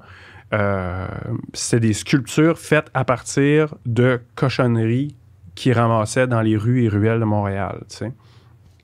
Toutes des affaires ou des morceaux d'affaires qui ont déjà servi à quelque chose ou qui servaient encore et lui utilisait ça pour. Ça illustre bien aussi son rapport Mhm. au langage. Régent Ducharme était très, très. euh, puisait beaucoup dans l'oralité, dans le langage parlé, détournait le sens des mots, euh, allait chercher des mots, euh, des mots vraiment issus du langage populaire. Fait que, tu sais, tu te sers de tout ce qui est autour de toi pour fabriquer quelque chose. Moi, je fais toujours ça. Mhm. Et plus les années passent, plus je marque le coup, plus je le surligne, plus je fais des emprunts avoués. Mhm. Euh, bon, avec Régent Duchamp, je l'ai fait. Euh, Il y, a- il y a une phrase euh, dans, dans la chanson Kamikaze, il y a une phrase qui est la pierre angulaire de toute de toute la toune, qui est une phrase de, de Régent Ducharme que je découvre dans un recueil de poésie de Maxime Catelier que j'ai croisé à Rimouski parce qu'il écrivait des lettres d'amour à la fin du secondaire à ma blonde de l'époque, qui est encore ma blonde aujourd'hui. Mhm. J'aime ça, moi, tout brasser ça. Maxime, que je salue d'ailleurs, euh, qui, avec qui euh, je converse euh, occasionnellement. Mais puis plus, plus ça avance, plus je, plus je le signale. Sur mon dernier album, j'ai écrit une tune qui s'appelle Un cœur de baleine bleue. C'est une paraphrase d'un roman de Jacques Poulain dont on parlait tantôt qui s'appelait Le cœur de la baleine bleue. Je le fais beaucoup, ça. Puis même musicalement, euh, j'aime ça le faire. Puis, tu sais, des fois, c'est pas toujours obligé de le signer, là, mais euh, j'aime ça faire des emprunts, des hommages Mhm. euh, à, à des, à des tunes connues, à des artistes connus, tu sais. As-tu des exemples musicalement maintenant? Ouais, ben là, il faudrait venir voir le show, euh, mon dernier show, mais on a vraiment retravaillé une, une- une vieille tune à moi, une tune qui est sur mon deuxième album. Il n'y a rien de vieux, là, mais tu sais. Une tune justement de 2014 qu'on voulait, dont on voulait vraiment changer les arrangements. Puis euh, moi, depuis une couple de mois, je découvre le Bruce Springsteen des années 80. tu sais. Je connais mon early Springsteen, puis j'ai découvert Springsteen avec ses albums des années fin 90, 90, 90, 2000. tu sais. Ouais. Le vieux Springsteen, maton. Fait que euh, je suis comme tombé dans Born in the USA, euh, puis on écoute ça avec mon gars, puis on capote bien raide. Puis on fait une tonne sur le, sur le nouveau spectacle qui s'appelle Jusqu'à ce que je tombe, qui est euh, vraiment un, un- un hommage complet et total à euh, Dancing in the Dark de, sur Bruce Springsteen. C'est, c'est le même début, c'est le Mhm. même genre de, de, de, de- keyboard. Évidemment, à un moment Mhm. donné, on, on rentre dans ma tune. Fait que, Ouais. Mais tu sais, puis ça, je le fais beaucoup. Dans les textes, je, je le fais encore plus. tu sais. Fait que, grand détour pour dire que moi, je trouve que c'est. euh, je trouve ça fascinant de faire ce travail-là, de, de le, le voir chez les gens. Qu'est-ce que. euh, quelle œuvre d'art, quel auteur, quel film, quelle tune t'a amené à toi partir dans une direction puis produire autre chose? Mhm. Je veux dire, c'est probablement 90-95% de l'histoire. À part une coupe de coups de génie, là. Ah ouais, c'est ça. À part quelques unicités qui existent. C'est, c'est, c'est un- une grosse part de, Ouais. de la culture populaire, euh, tu sais, de tout ce qui se fait. C'est bien souvent quand on dit Hey, ça c'est vraiment original, j'ai jamais entendu ça avant, c'est juste Mm. que tu connais pas la référence. Tu l'as jamais entendu avant. Parce Ouais, que, c'est ça. Parce que c'est c'est de- de- de- d'inventer quelque chose de, en musique, tu sais, surtout maintenant, je veux dire, mettons dans les années 60, les Beatles, je veux dire, ils étaient. euh, il il y avait un terrain de jeu immense, là, dans le sens Oui, qu'il y avait des nouvelles technologies, puis il y avait des nouvelles façons de produire de la musique qui faisaient que. Ils faisaient des trucs que tu n'avais jamais entendu C'est avant. sûr. Fait- Et puis encore, Aujourd'hui, on est puis quand même. encore là, les puristes, les puristes de la, de, de, de, de Il la en prend- musique euh, euh, afro-américaine euh, des années 40-50 pourraient, pourraient aller déboulonner tout Oh, ça. il a, il emprunté j'ai pas envie qu'on embarque là-dedans. Mais oui, questionner la notion d'originalité. Moi, je Ouais. pense pas qu'il faille tasser le, le terme, tu sais. Ouais. Euh, je pense qu'il y a encore des affaires euh, très surprenantes, tu sais. Je veux dire, la, la, la perfo de Hubert, euh, à tout le monde en Ouais, parle, ouais. avec sa tune euh, euh, très, très noisy. euh, Bon, c'est- c'était une démarche très originale. Bon, est-ce Mm. qu'il a inventé le noise? Non. Non, c'est ça. Mais mais euh, il il, a, a- il a- il a pris le noise puis il l'a mis dans un espace où ce qu'on le voit oui, pas c'est ça. Fait qu'il y a des démarches originales, tu sais. Mhm, mais après ça, il, personne, il y, a- il y a personne qui ne s'inscrit pas Ouais. dans, un, dans une continuité Ouais. artistique, tu sais. Puis, euh, puis c'est fascinant parce que c'est ça l'identité d'un artiste. Ouais, tu sais. ouais, exact. Je veux dire, tu viens d'où? Comment t'as comment t'as- t'as brassé ça? Puis qu'est-ce qui... c'est devenu quoi au output? Moi, je, je tripe là-dessus, tu Ouais. sais, ben raide. Mais on a reçu justement Hubert il y a quelques semaines, on parlait de ça. Puis je pense qu'aujourd'hui, justement, en musique, il y a tellement de choses qui ont été faites que l'originalité vient même plus dans qu'est-ce que tu mélanges. là, euh, quel, quel- quel melting pot d'influence tu, tu vas chercher pour Ah ben oui. faire un métissage que ça, il- lui, il est nouveau, là, tu sais, mettons. là. Absolument. Moi, j'écoute. euh, j'étais en train de développer, malheureusement, j'étais en train de développer euh, le même genre de, de, de, de maladie que j'avais durant mon bac. Tu sais, ça, quand, ça nous guette tous quand on, on, on est aux études en littérature, pas, pas- pas seulement, mais euh, à un moment donné, c'est difficile de lire. En, en, en tassant l'étudiant. Ouais. Mhm. Euh, on, on lit de quoi, puis on est tout en train, de- un peu dans la- dans l'analyse, un D'essayer de le de positionner dans le temps. c'est ça, de- tu ouais. sais, tu décortiques l'affaire, tout ça, puis t'es plus dans le plaisir pur de lire. Moi, Mhm. ça m'a fait peur à un moment donné. Euh, J'avoue qu'en musique, j'ai développé un peu le même problème. tu sais. Mhm. Un, j'écoute beaucoup de musique, je m'intéresse à plus d'affaires qu'avant, euh, mais il y a toujours euh, un- le, le channel, euh, qu'est-ce que- qu'est-ce qui m'intéresse là-dedans, Mhm. que- comment ça a été fait, euh, Mhm. c'est quoi l'effet qui est là, puis comment ça se fait que le, le snare sonne autant, puis euh, y c'est toujours à on. C'est correct. Je- C'est une déformation professionnelle, j'imagine. Ce qui fait que moi, quand j'écoute des tunes, là, je- là, là, j'ai- là, j'ai des listes. Là, maintenant, en musique, je travaille quasiment pareil comme à l'écrit. C'est-à-dire que j'ai des playlists euh, très longues de tunes que je conserve pour différentes raisons, que ça aille de la vibe générale Mhm. à euh, c'est quoi, la- c'est quoi la plate, quel genre de plate de reverb utilise à 2 minutes Mhm. 33, tu sais? Mm. Puis, j'écris tout, puis j'ai, euh, tout est...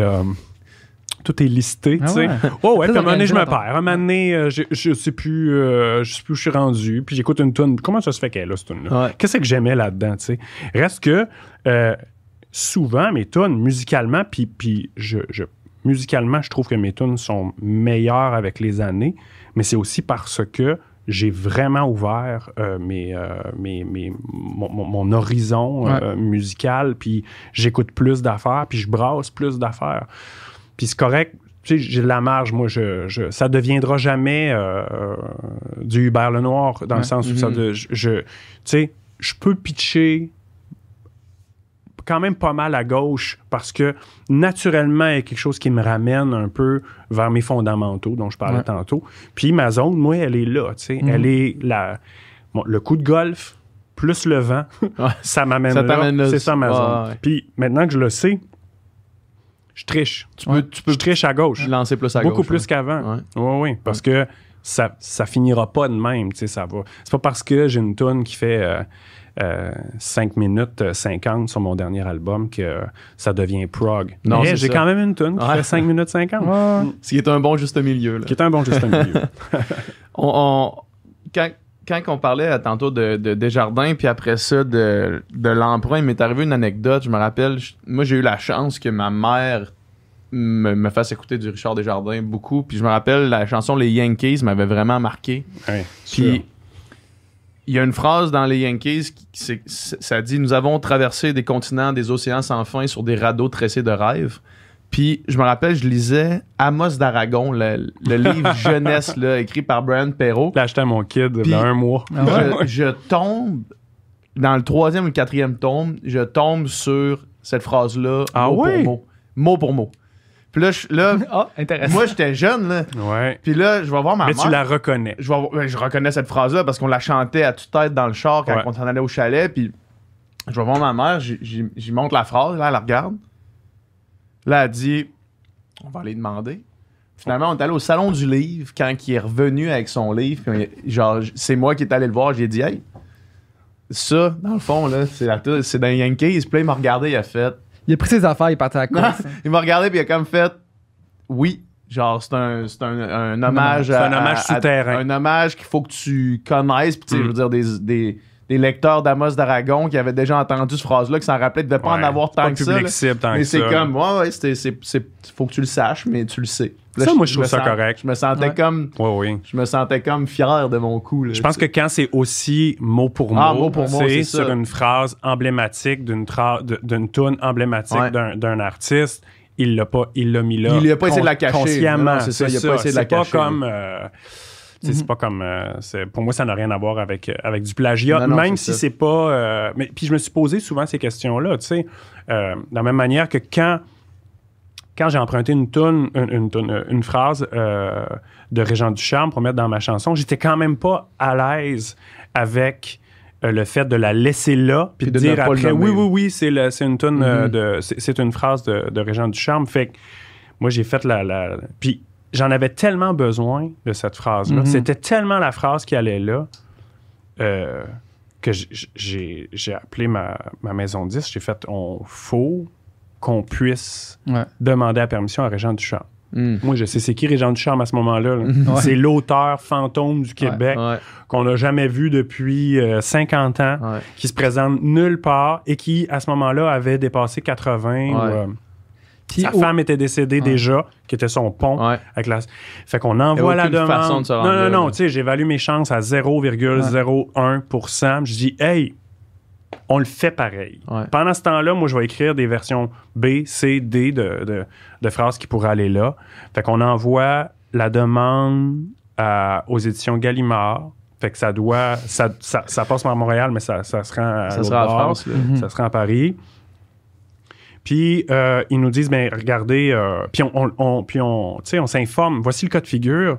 Euh, Qu'est-ce que vous pensez qu'on devrait faire, tu sais? Puis les autres ils disaient, ben nous on croit que vous devriez demander la permission à l'auteur. Fait qu'on va acheminer la demande. Fait que mettez-moi en contact, mettons. On va acheminer la demande. Il était, mettez-moi en contact et tu Ah, peux être sûr que c'est pas ça qu'ils ont proposé, Ah, hein? Connaissent la nature de l'homme. Puis, euh, fait que moi, j'ai fait, à ce moment-là, j'ai fait, OK, mon chien est mort. Fait que, euh, vas-y, Michaud, euh, écris, des, écris d'autres phrases. Puis j'en avais, là, mais toutes, Ouais. toutes moins bonnes, évidemment, que celle-là. Des fois, une première idée, quand t'es attaché, c'est c'est Ouais. irremplaçable. Mais Calice, c'est au bout d'une couple de mois, on reçoit un courriel disant Vous avez l'autorisation de l'auteur d'utiliser la phrase. Je- je- ça, ça veut dire que Il y en a Régent parler. d'une manière ou d'une autre, a comme. Il peut avoir dit Oh, ouais, fuck off, euh, je m'en fous, tu sais. Ou ben non, Mais il, même a, il regardé le texte de la tune, il a fait Mm. Yeah, right. Ça peut, on le saura jamais. Il, est- c'est juste il est- le il est mort quelques mois après. C'est juste le texte où il y avait la, la toune? Elle n'était pas enregistrée. en fond, juste c'est les le paroles. Juste les paroles. C'est incroyable. Ouais, mais j'avais écrit un petit mot aussi, là. Ouais, ouais. Tu sais, j'avais, j'avais, j'avais, j'avais, j'y parlais très- de manière quand même très succincte, mais de mon rapport à son œuvre, du fait que j'ai été accompagné dans son œuvre par Marie-André Baudette, qui était ma professeure de littérature à l'Université Laval. Je sais pas si Non. tu l'as eu. Euh, Elle terminé. peut-être retraitée. Marie-André, euh, Madame Baudette, qui était extraordinaire. Bon, puis je, je l'ai nommé aussi, j'avoue, je, je plaçais mes billes, parce que c'est quand même la dernière conjointe de Gaston Miron, euh, Madame Baudette. Fait que, tu sais, j'ai comme, j'ai comme tout placé, là, tu sais. Puis Je dis, Ouais. bon, je, suis peut-être pas Robert Charlebois, mais j'aimerais ça Ouais. utiliser une de vos phrases dans, dans une de mes chansons. Ducharme, il a écrit pour Charlebois des tonnes. Hein? Oui, absolument, c'est ça. ouais, ouais. C'est- Lui, c'est, tu sais, quand on parlait tantôt de. de, de- c'est pas tous les artistes sont à l'aise justement à, à faire la tournée des entrevues. Puis c'est, c'est l'exemple. Euh, Euh, Régent Ouais, Ducharme, bah, c'est l'exemple extrême opposé. Ouais. C'est Ouais, ça. ouais, ouais, Ouais. ouais, ouais. tellement qu'il y avait quasiment des théories du complot que, Ouais. Oui. que c'était sa femme qui écrivait ses- les textes. Ou, Oh oui, dans les, années ça. 60, 70, euh, Ouais. ça- il n'y a, y a rien qui a... Il y a- il y a rien qui n'a pas été dit, Ouais, là, ben, parce que mythe, euh, avec la vallée des avalées, là, je me rappelle pas des détails, mais il était Ouais. quand même en liste pour euh, le été- Goncourt. ben, le- je pense que je pense qu'avec la vallée des avalées, il a gagné le, le prix premier roman dans le contexte du Goncourt. OK. Fait que dans, dans l'espèce de, de, de, de Compéti- compétition là, où est-ce que le Goncourt est là, il a comme gagné le premier roman qui est la première fois que ça arrive euh, de un Québécois. euh, Oui, c'est ça. Puis bon, là, tout ce contexte-là a, a- a Mhm. pas aidé à, comme à, à- à réduire la tempête. Je sais qu'il y a une rumeur qui disait que c'était Naïm Katan euh, qui écrivait euh, sous un pseudonyme. Il y a une rumeur, il y a une rumeur qui disait que c'était euh, euh, Voyons, c'était un, un- un contemporain de, un peu plus vieux euh, que Georges Perec, mais il faisait partie de l'Oulipo aussi. C'est un, un auteur qui. euh, c'est lui qui écrit les 100 000 milliards de poèmes. C'est un recueil de poésie. euh, Chaque, chaque vers, le livre est grand de même, chaque, chaque vers, euh, Peut se mettre avec d'autres. le papier est tranché. Ah ouais. Fait que la combinaison de toutes les sonnets alexandrins qui sont là donnait 100 000 milliards de combinaisons possibles. C'est. Euh, puis là, les gens, ils, ils sont, ils essayent de m'aider. là, euh, Quelqu'un maison, l'écrire en commentaire. Exact. Quelqu'un va l'écrire en commentaire. Euh, Raymond Queneau. Merci beaucoup, Michaud. T'es encore capable. Il y a même eu des rumeurs qui disaient que c'était Raymond Queneau, qui, qui déjà faisait partie de l'Académie française. C'était un Mhm. auteur, je veux dire, euh, connu et reconnu. Là. Fait que tout sauf un, un jeune keb de, de 20 ans qui aurait pu, pu écrire une œuvre. Mm. Puis bon, vu qu'il se faisait voir nulle part. Mais c'est ça.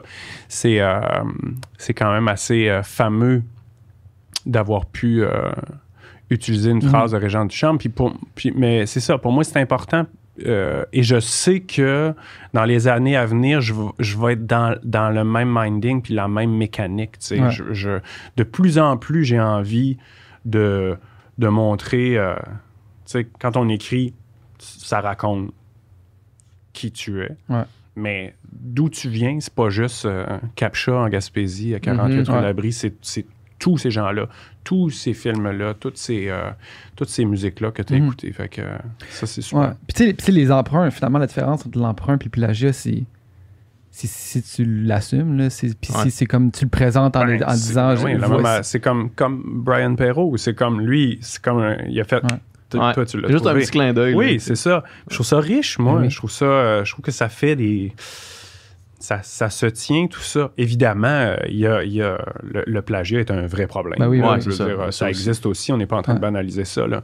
mais on n'est pas du tout devant, devant la même, le même genre de proposition. Là. Mais c'est quand même évident, je trouve, qu'est-ce qui est. Tu sais, mettons Tarantino qui fait un hommage au, Bon exemple. au, au- au film, au film de samouraï japonais. Ouais. Tu vois comme clairement, il y a un amour pour ce cinéma-là, Ouais. puis il rend hommage. Puis on dirait que ça paraît quand c'est fait avec, euh, avec respect, puis Ouais. par amour, puis Mhm. quand c'est fait euh, puis de manière justement à, su- pas, tu sais, pas cachée, mais vraiment, tu sais, comme. euh, Ben, c'est comme s'il était en train de nous dire Ouais.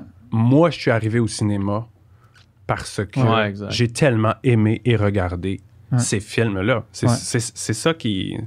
C'est ça que ça veut dire, là. Je veux dire, y a- sinon, artistiquement, à part un trip d'esthétique, peu intérêt à. Il n'y a pas beaucoup d'intérêt à faire ça. Il n'y a pas beaucoup d'intérêt à faire quelque chose qui a déjà été fait quasiment à Ben Aziz, là. En fait, tout, tout ce qui reste, c'est vraiment, c'est vraiment l'hommage, puis dire, moi, c'est, c'est, c'est, c'est, c'est, c'est- c'est ça qui, c'est ça qui m'a amené à.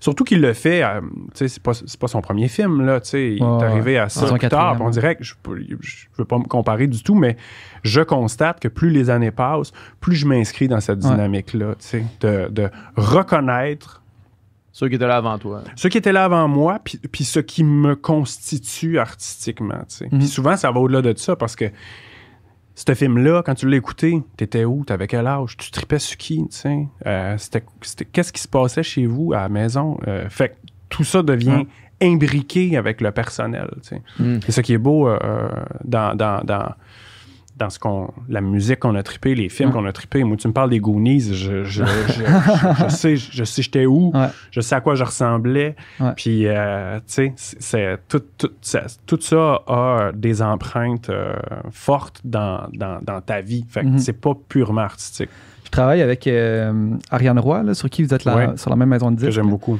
Puis on co-réalise son album ensemble, puis là on travaillait les tunes, on travaillait les arrangements, puis là elle arrive avec une tune, puis là, on essaye différents arrangements, différents styles. Elle le voyait plus balade au départ, plus, euh, plus. Puis on, on, on essaie des affaires, puis à un moment donné, elle fait non, non, finalement, cette tune-là, je pense que ça soit quand même un beat, faut que ça soit quand même pop, tu sais. Puis elle me chante une ligne de guide, tu sais. Elle dit la git préfère comme un peu ça. Puis c'est comme Puis là, je fais comme OK, mais ça, c'est c'est euh, The Police, là, tu sais, c'est Every Breath You Take. On fait, Juste plus OK, vite. ouais, c'est ça, juste plus vite. Fait que je fais, OK, on l'essaye. Fait que là, on, on se fait une petite maquette, on enregistre ça, puis c'est comme, OK, c'est vraiment de police. Mais en même temps, de tout ce qu'on a essayé, c'est de loin le meilleur, tu sais. Puis c'est tellement clair Ben voilà. que c'est ça. Fait que ça va être ça. Fait que là, la tune en février, elle va sortir, puis c'est comme un hommage à, à un des riffs de, de- de guitare les plus célèbres Ouais. euh, de Ben, l'histoire, mettons, mais Ah puis quasiment note pour note. là, Si The. Weeknd a pu se permettre de sonner comme Take On Me Ouais. à ce point-là Ouais. avec Dancing in the Light, je me rappelle pas si c'est le, le, le, le, le, le- le bon titre, là. mais euh, sais, je veux dire, t'écoutes cette tune-là, là, Ouais. c'est un, c'est, c'est un hommage avoué et sans, Mhm. et sans l'ombre d'un doute à, à- à l'énorme tube des, des haha Ouais. des années 80, tu sais. Le vidéoclip de cette tune là le vidéoclip de Take On Me, là, je sais pas si vous l'avez Ben, en tête, oui. là, c'est oui. incroyable. Ouais. Que ça ait été fait dans ces années-là, c'est- c'est c'est mieux fait que des clips qui sont faits aujourd'hui. Ah, c'est un des grands, grands clips des- des- de, de, de, de l'époque où les clips Ouais. arrivaient. Là, tu sais, ça, a- ça a mis la barre très haute. Pour ceux qui l'ont jamais vu, allez voir ça. C'est un clip d'animation euh, dessiné euh, C'est une fille qui qui, joue lit- entre la réalité et le. Elle lit ouais. une BD, puis là, elle se fait amener dans BD, genre. Puis là, c'est comme dessiné, puis elle est dans BD, puis là, il y a le chanteur qui est dans BD, puis ça, ça Ah ouais. mixe entre les entre la. Je pense que ça a aussi beaucoup, beaucoup aidé à la popularité, à, à, à mousser la popularité de la tune. Ça, a participé au hit. ça. Ça, puis d'avoir le refrain avec le plus- la plus grande montée de l'histoire des montées. Là, Que genre. mon fils, il dit Hey, pas, je suis capable de le faire. Je dis Ben oui, mais t'as 9 ans, le grand. tu vas voir, Mon père tu seras plus capable éventuellement. C'est ça. J'ai dit profite-en parce qu'à un moment donné, Ouais. tu pourras plus. Mais il passe aussi bas, par exemple. C'est ça, c'est que genre. C'est ça. Là, On je n'ai part- pas dit t'es pas dans la bonne Ouais. tonalité. Je pense pense qu'il- oui, en fait, il- parce qu'il a fait par-dessus, ouais, mais ouais. avec sa voix de jeune garçon, il est capable. Ouais, ouais. Ouais. Je peux-tu prendre une pause? pour Ben le- oui, Ben oui, aucun problème, aucun problème. Je voulais, euh, je voulais- moi, je suis dans un- une période dans ma vie où est-ce que je me questionne beaucoup sur euh, l'endroit où est-ce que je veux vivre. Ouais. Puis pour un gars de Québec qui là euh, vient de la Gaspésie, puis que là est à, en Estrie, Ouais, puis qui travaille à Montréal. qui travaille à Montréal, qu'est-ce qui a justifié, pas justifié, mais qu'est-ce qui t'a amené à, à aller en Estrie, à t'éloigner d'un centre urbain alors que tu as un métier qui clairement te né- nécessite que tu sois souvent dans les centres urbains? là, Ouais. sais? Qu'est-ce qui a fait que tu as pris la décision de faire comme Hey, là, faut que ou vous avez pris là, de faire il faut, faut qu'on sorte de, de ces milieux-là, faut qu'on s'éloigne un peu. Euh, ben, je pense que ben, y a beaucoup de choses qui nous amènent à, à cette décision-là. Un, il y avait euh, le fait qu'on est vraiment né, et ma blonde et moi, dans des milieux euh, ruraux euh, Mhm. en Gaspésie, avec... sais, chez nous, moi, la cour avait pas vraiment de fin parce que le champ en arrière, euh, c'était à mon oncle, euh, puis le boisé aussi. Fait que, euh, tu sais, moi, des limites de terrain, là, Ça existe ça, pas. c'est- ça a été à tard avant que je comprenne ça. Euh, probablement que ça, c'est bien c'est bien imprimé en, en moi. Tu sais, je suis pas. Le, le 6000 pieds carrés de terrain, là, je- je- c'est sûr que ça pouvait pas être. Je l'ai eu, là. euh, Mhm. ma première. Il y a l'accès à la propriété, ça m'amène à ça, là aussi. À un moment donné, Mhm. euh, nous, euh, on voulait acheter. Puis. puis là, ça, je te parle de v'là une couple d'années. Puis c'était déjà problématique. je veux dire, moi, j'étais musicien, travailleur autonome. euh, puis mes affaires marchaient Tes pas affaires, vraiment ouais. à cette époque-là. là, non, pas du tout. Puis ma blonde était en congé maternité. Ça, ça, ça veut dire quoi? Sur papier, ça veut dire sans emploi. Il n'y a Mhm. aucune différence entre un, euh, pour les institutions euh, financières. Mhm. Fait que moi, là, puis je voulais pas me faire endosser par mon père. Mhm. J'avais pas envie de ça. J'avais 30 ans, puis, puis c'est pas un jugement que je suis en train de faire là, là. c'est mon souvenir à moi. Là. Ouais. Fait que euh, qu'est-ce qu'on achète, puis où on achète. Évidemment, tu- tu- tout de suite, si tu veux acheter, ben, tu sors des centres urbains. tu sais. Mhm. Euh, puis, fait que ça a toujours été, l'enjeu a toujours été d'avoir une certaine proximité avec la ville ou, ou un, ou un espace ville, euh, mais de pas y habiter, tu sais.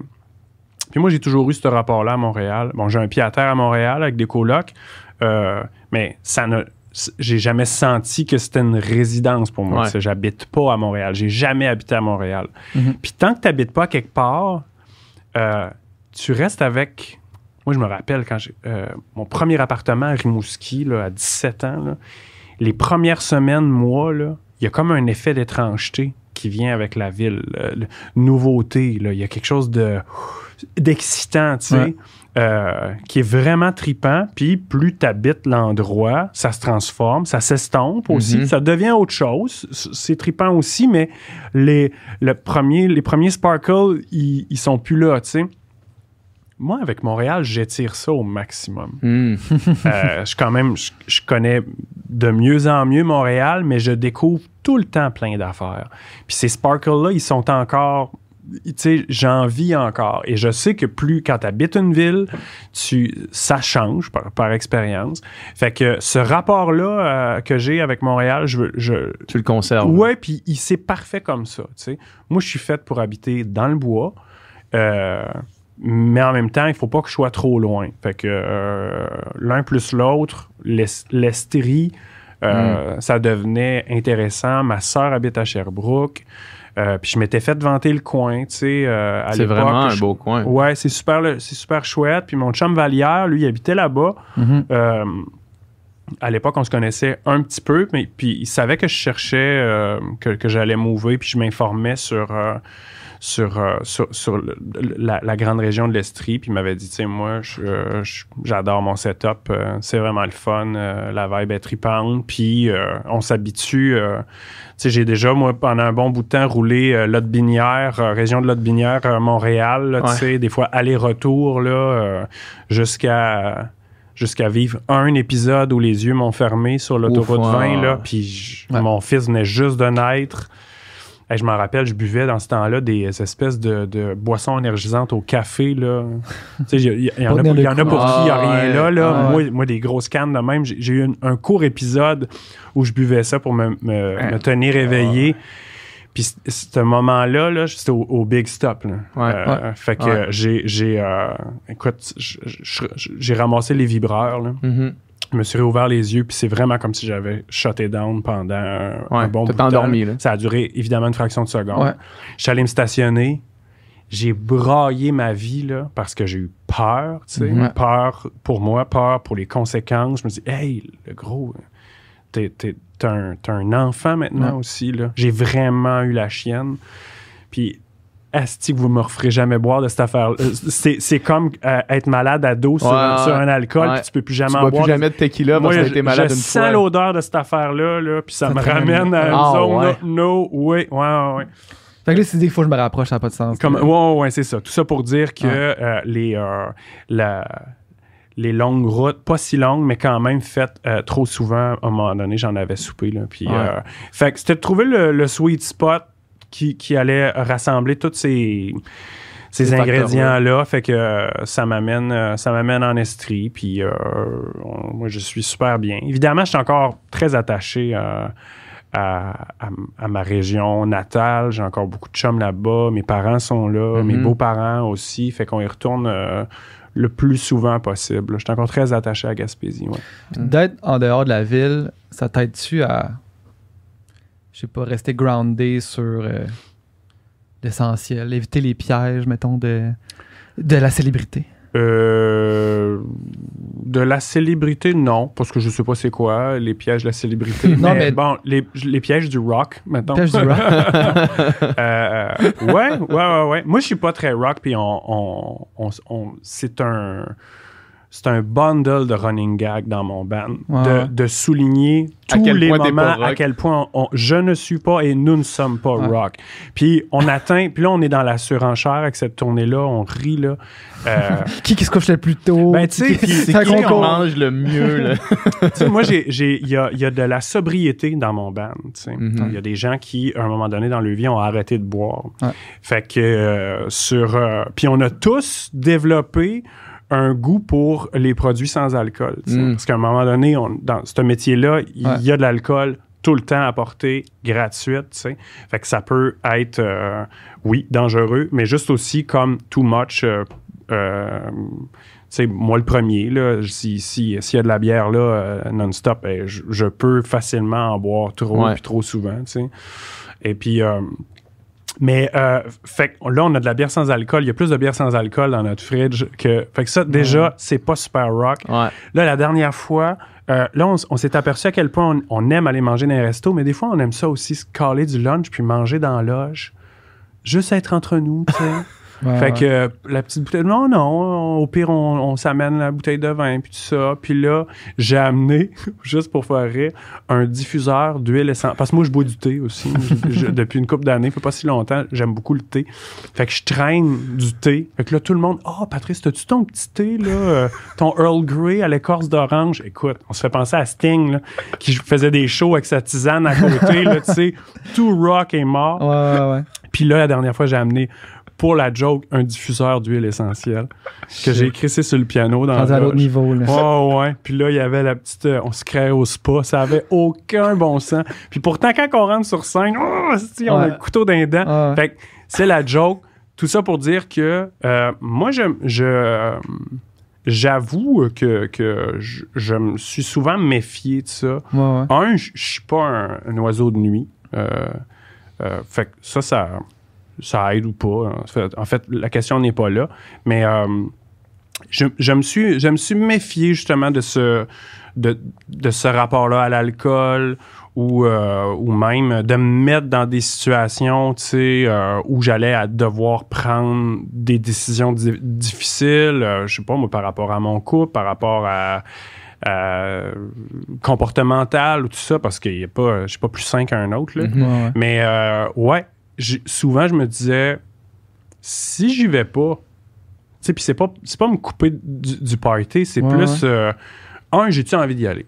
Mhm. Pas tant, OK. C'est- t'as-tu- tu- fait que pourquoi tu irais d'abord? C'est parce que il y a un certain fame à être Ouais, là, puis ça, ça tu, tu veux, tu veux participer à ce fame-là, tu sais, c'est, c'est quoi ton... Tu questionnais tes motifs par rapport Le à fait d'avoir des enfants aussi, Ouais, à peu près en même temps que ça décolle, Ouais. moi, ça a été comme. Pour bien des affaires, ça a été no-brainer. Moi, je, je veux dire, c'est pas vrai que je vais aller me saouler la gueule à, Ouais. à cet endroit-là, puis que ma blonde va se lever Ouais. avec les kids le matin. euh, ben non, c'est pas comme ça que ça marche, le grand. Ouais. Sinon, fais-en pas des enfants. Puis Mhm. vas-y te saouler, il y en a pas Ouais. de trouble, tu sais. Hmm. C'est ça que tu veux faire. Mais tout ça ne peut pas cohabiter ensemble sur une longue période. ça.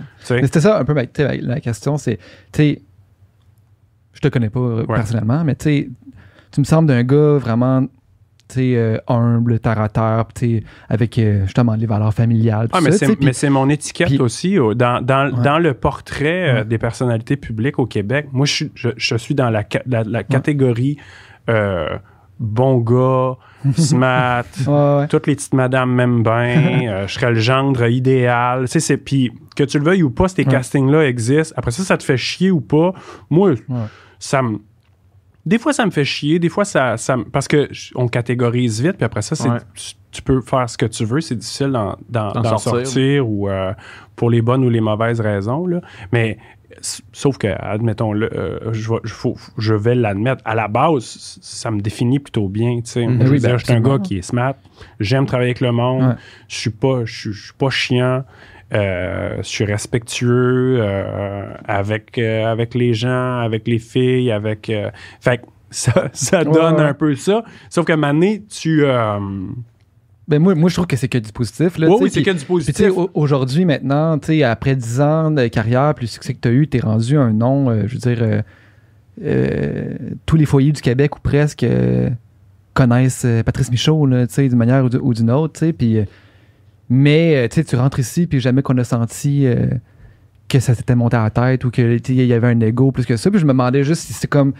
Si c'est un effort conscient de, comme de de retourner à l'ess- à l'essentiel, puis mettons, puis que ça, ça, ça reste comme un peu séparé de, les deux. de toi. Là. Les deux.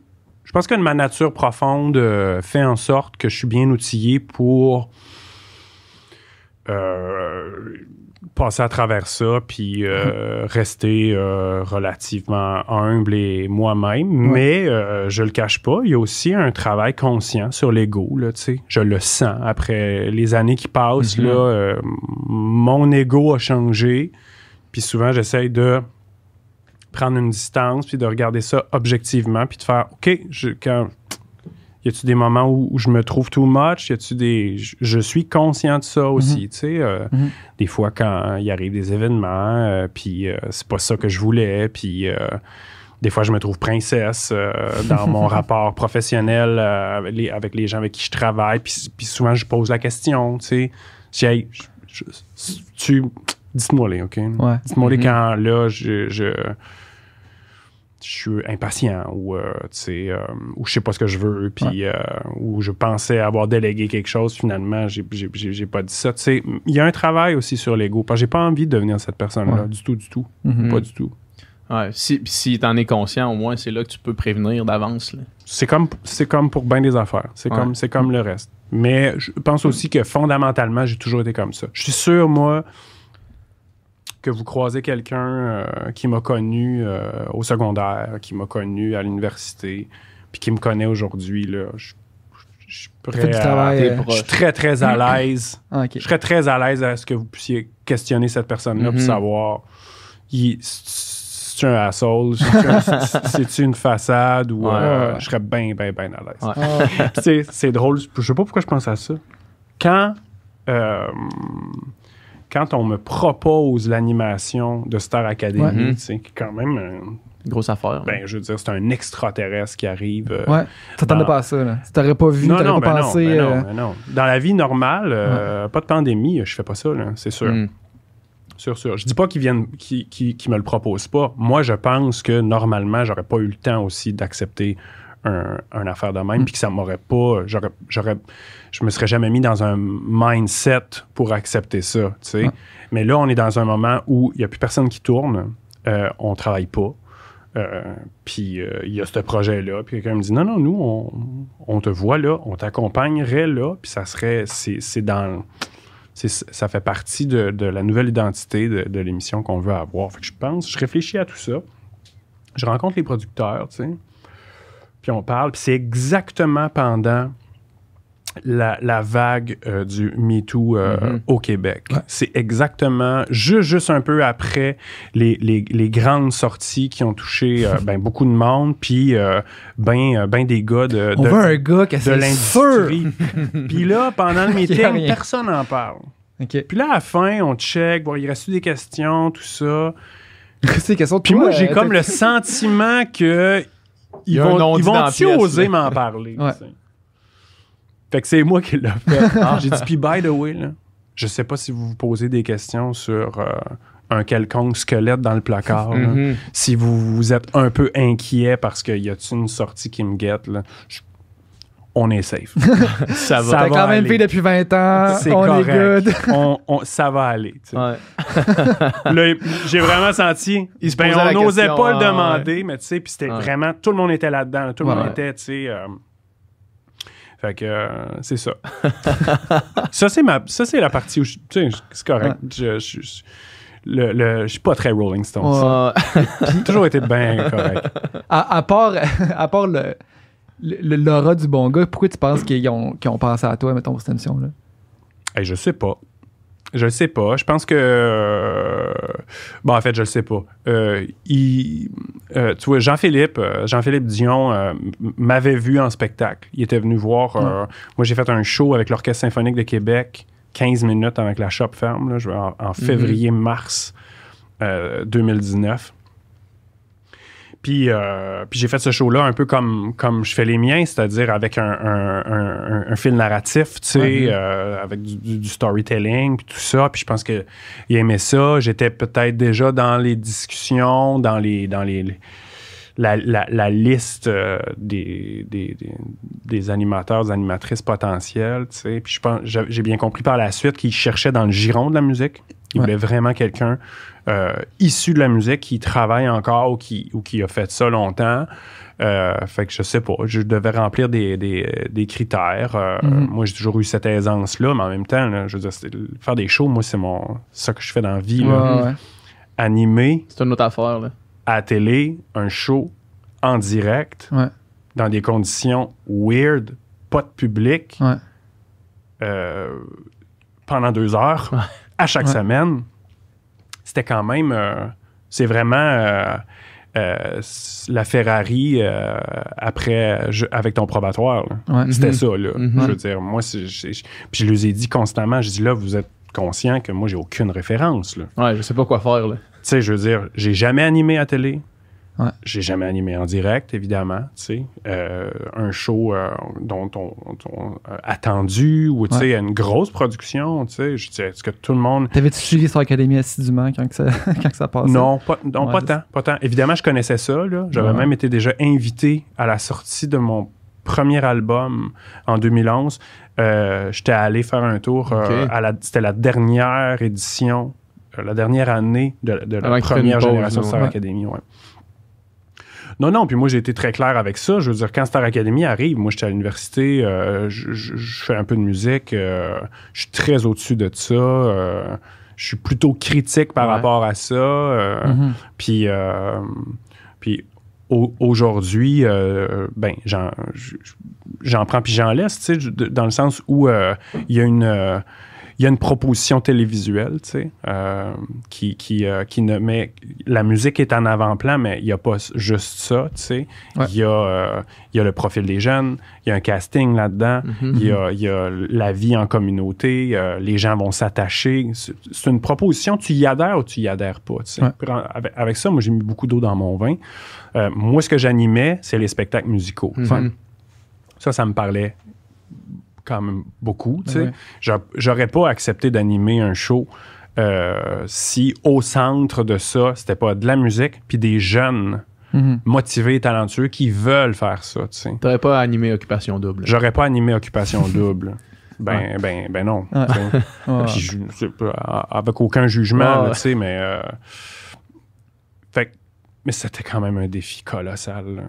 Colossal. Puis euh, j'ai eu dans les plus grandes craintes et les plus grands moments d'angoisse professionnelle. euh, Lié à ça. Ah ouais. Ouais, oh, oui. Il y a des épisodes, là, tu sais. Le pro- le- la première émission qui a été une des, une des plus difficiles là, parce que, justement, il faut que tu partes la machine. Euh, j'ai, on, on a une, euh, on a un appareil dans, dans l'oreille, la, la fameuse pinote, là, qui est notre Ouais. lien avec la réalisation, là, tu Ouais. sais. Moi, à- à- après euh, la première 45 minutes du show, ma pinote lâche. Oh shit. Moi, j'ai plus rien, là. Je Mm. suis, je veux dire, la voile, le mât a cassé, là. Puis là, j'essaye, je je suis comme, j'ai l'impression d'être capitaine d'un paquebot qui sait pas conduire, qui a peur de l'eau. Puis les va. moteurs ont lâché. Ouais. Puis, Parce que t'as les je là, t'es. OK, là, c'est ton- Oh, là, c'est oui, ton- moi, toutes ton mes, tout- toutes mes calls pour aller aux publicités, les bumpers, les retours, Oh. tout ça, j'ai Ah, plus rien. man. Je suis Stress. free, j'ai fait, hey, regarde, bonhomme, euh, rends-toi jusqu'à la pub. Ouais. Tu sais, Ouais. Je veux dire, euh, vas-y. Puis euh, ils vont bien s'en rendre compte que, que tu suis pas à POC euh, s'ils te disent des affaires dans l'oreille. Ça, bah, eux autres, en plus, ils le savent C'est pas arrivé deux fois, ça. C'est arrivé deux fois durant la saison. Et, ah, puis là, je vais vous en parler. Parce qu'il y a eu des événements comme ça, là, tu sais. Ouais. Mais il y a quand même eu des. Je veux dire, je suis super content d'avoir fait ça. Ouais. Je suis fier de moi. Ça n'a pas été une catastrophe. Je pense pas qu'on. Que, que, que j'ai été révélé comme un grand animateur. Mais je pense que dans le contexte, j'ai vraiment fait la job. Je suis, je suis plutôt fier de moi. Puis, euh, euh, asti, je l'ai fait. C'est un. Ça, je l'ai répété souvent, mais écoute, c'est vrai. C'est un privilège d'essayer des affaires que Ah tu n'as jamais faites. Ouais. Tu sais, C'est aussi l'occasion de te casser la gueule. Ouais. Moi, je préfère me casser la gueule que de rester dans le lazy boy. Mhm. Mm. Puis, j'ai une certaine partie de ma personne qui est plutôt lazy boy. Fait que c'est important de me donner les impulsions quand, quand, quand, quand, Mhm. quand il faut. Ouais. Ça, c'était comme Mm. big, mais on vivait une période improbable, d'où une décision improbable. Ouais. Mais j'ai vraiment fait un truc ninja durant la saison que personne n'a vu à la maison, mais j'ai vraiment, j'ai, sauvé la mise. Il faudrait en parler à Louis Clavis, qui a assisté Ah à tout ça, et évidemment Ariane Moffat. On, on part un, un- un numéro musical. euh, avec tous les jeunes qui sont encore là. Puis c'est Ariane qui lead ça parce que c'est une tune qu'ils ont euh, composée euh, à Waterloo durant, durant les, euh, les sessions durant la semaine. Fait que euh, on, on part la toune, euh, puis il y a peut-être 30 secondes de passé. Puis là, je vois, je vois Ariane. Moi, je suis sur la toune. Habituellement, je suis jamais, euh, je, je chante pas. J'ai participé à assez peu de, de moments musicaux à part les miens là, Ouais. vers la fin. Mais là, euh, drôle de hasard, je suis là puis je joue des fruits en plastique, des shakers, puis je chante Waterloo, une espèce de reprise de Abba Ah ouais, sur Waterloo. Fait que, euh, puis, à un moment donné, je vois Ariane, elle a vraiment le chevreuil là, sur l'autoroute. Il y a quelque, chose chose, qui qui, va va pas. pas. Puis eh, eh, je sens une certaine panique. Puis à un moment donné, je, je- je le vois, son pack qui est relié à ses ears a lâché puis il est tombé à terre. Fait qu'elle, elle a besoin. Puis tu sais, c'est- c'est c'est un, c'est un medley avec des count-in Ouais. qui sont déjà dans l'ordi avec. euh, il y, a, il y a du time code là-dessus. Ouais. Puis c'est elle qui lead la patente. Mm. Elle a plus rien, aucune référence, aucun call, aucun count qui sont déjà dans le time code. Fait que euh, elle capote bien raide. Puis là, à un moment donné, je catch ça, je regarde Louis, puis Louis a comme vu ça aussi, mais Louis, il joue. Hmm. Moi, j'ai fait. Toi, t'es le, seul qui est- t'es le seul qui a des fruits dans. J'ai juste des fruits, je suis libre de mes mouvements, puis je me dis, j'ai confiance en l'équipe, ils vont découper. S'ils me voient partir, ils vont aller, ils, ils- ils vont passer, ils vont, ils vont se dire, qu'est-ce qu'il fait là, lui, Calis? Ouais. Puis ils vont aller chercher d'autres images. Ouais. Fait que, eux, je pars, je m'en vais me cacher à, à- à côté de- d'Ariane. On est live à, à Ouais. TV, là, tu sais. Je ramasse son pack. J'y rebranche ça. J'y coince ça en dessous de la fesse, mais solide, là. Parce qu'elle est en jupe. Il y a nulle part. ouais, je sais pas où ce qu'elle avait accroché ça, mais il avait pas fait le fameux 2-3 tours de fil autour du pack. Fait que j'y coince ça en dessous de la fesse, puis je fais. Puis elle me regarde, là, avec des cœurs dans les yeux, là, Ouais. genre, là, OK, on va Délivrance. pouvoir- Moi, je reviens, je ramasse mes fruits. là. Chic, chic, chic. Fini ça. Merci, bonsoir. Hey, on se voit après la pause. C'est moi qui fais Ouais. le. Non, on s'en va à la pause. Louis Clavis, il, vient me voir et dit Merde! Asti, c'est pour ça qu'il fallait un musicien à l'animation Star, Star Academy. Ouais. T'as vu, Asti, ce qui s'est passé? Tu l'as rebranché. J'ai Ouais. fait Yeah, man. Yeah. Ariane Pour fait, ça que ça Wow! prend un animateur musicien. Le ninja, Asti. Ah, c'est bon. fait que euh, j'étais très fier de moi. Mais c'est ça, c'est toutes des petites affaires euh, souterraines hein, Ah, c'est bon, ça. Mais beaucoup de beaux souvenirs, Ouais. beaucoup d'apprentissage euh, et, et, euh, euh, une- une, euh, un esprit d'équipe euh, hallucinant. Mm. Même si c'est une grosse prod, là, on pourrait se dire ah, c'est impersonnel puis tout ça. Non, non, non, non, non. Je veux dire, c'était. C'était fou de faire ce show-là Ouais. dans le contexte euh, qu'on vivait à ce moment-là. ouais. C'était super compliqué. On changeait beaucoup de choses à la dernière minute. Tout était comme euh, à 4 secondes de, de- de tomber à l'eau. Puis ça a été vraiment l'asile des bouts. Mais de la faute à personne, juste, c'était immense. Puis, puis moi, à travers tout ça, qui devait comme apprendre un nouveau métier sur Ouais. le tas, super cool. Ouais. Super Moi, je l'ai cool. écouté, là, surtout les dimanches, en fait, là, tu sais, puis moi, je trouve que tu as fait une, une- une super job. là, puis même merci. quand il y avait des, des, des, des, des petites maladresses ou des moments Ben de, de live, c'était- tellement euh, naturel, puis toi-même, que tu sais, c'était comme pardonné. euh, Ouais, c'est la seule manière Tu que j'ai de récupérer ça, Ouais. c'est de l'assumer, tu sais? Ouais, c'est ça, exact. Là, je viens de l'échapper, guys. Ouais. c'est, la vie, tu sais. Mais tu sais, euh, tout ça passerait encore mieux à- avec du public, tu sais. Quand, sûr, pas de réaction du public qui se met à rire de toi ou tout Mhm. ça, tu sais. Je veux dire, les, les, les, les, les saisons précédentes de Star Academy, là, tu sais, on réécoutait ça, là, le public, c'est over the top. Ouais, là. oui. Je veux dire, euh, euh, c'est... Les réactions du public dans des gros shows comme ça, c'est overplacé, là. Ça, ça, ça dire, c'est overwhelm les numéros des on, fois. là, on croirait quasiment que c'est quelqu'un euh, Ouais. à, à la board avec un fader public qui fait ah, tchic. Ah. Ouais, c'est c'est du vrai monde avec des animateurs de foule Ouais, puis des fouettes là, tu sais, c'est Mhm. quasiment ça là. ouais, ouais. Puis là c'était tout le contraire, fait que euh, Ouais. moi je suis content, ça a ramené euh, évidemment on en aurait pris un peu si on avait pu, là, si on avait Ben ouais. euh, mais euh, c'est ça. Tu- tu- tu- j'ai catché plein d'affaires aussi Ouais. sur euh, la production télévisuelle. Puis c'est quand même, c'est le fun. Je connaissais pas ça. Ouais, c'est un Ouais. monde complet. là. C'est vraiment un monde. Vraiment, Ouais. vraiment. Mais c'était rafraîchissant d'avoir quelque chose de. Je sais pas, tu sais, t'as ton aura justement un, plus, plus, un peu plus sobre, un peu plus terre à terre. On dirait que c'était comme un peu plus naturel. On dirait que c'était le- ça faisait du bien dans cette émission-là d'avoir, d'avoir ça plutôt que quelque chose de, de, de, de too much. Ouais, ben je pense que ça m'a servi. Puis ça a fait aussi en sorte que, tu sais, personne m'attendait qu'une brique puis un fanal. Ouais, Tout le monde ça, sait exact. que je suis un auteur, compositeur, interprète. Puis je pense que ça s'est su assez vite que. euh, tu sais, il n'y a personne qui a senti que j'étais en train de me magasiner une job d'animation à TV. là. Mhm. J'ai accepté quelque chose, une proposition, un défi, euh, appelle ça comme tu veux. Puis euh, je pense que dans mon rapport avec les jeunes aussi, là, qui allaient peut-être au-delà de l'animateur, tu sais, Mhm. moi je veux dire, je les ai accompagnés tout le long. Je les filais dans tout le choix de tunes, j'étais là durant les répètes, etc. Fait que, tu sais, on a quand même développé. J'en ai fait chanter deux sur mon album, mais oui, absolument.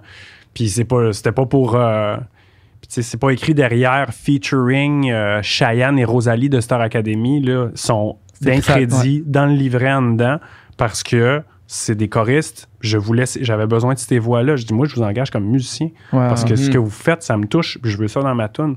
On n'est pas en train de, de se la jouer. euh, je, je- on va pas euh, ta- tabler ça mur à mur. tu sais. Mhm. Il était super content parce que c'était une gig de, De musique. de musique. Ouais. Ouais, Et Je les ai engagés comme musiciens. tu sais. exact. Fait que, euh, ouais, ouais, il y a tout ça.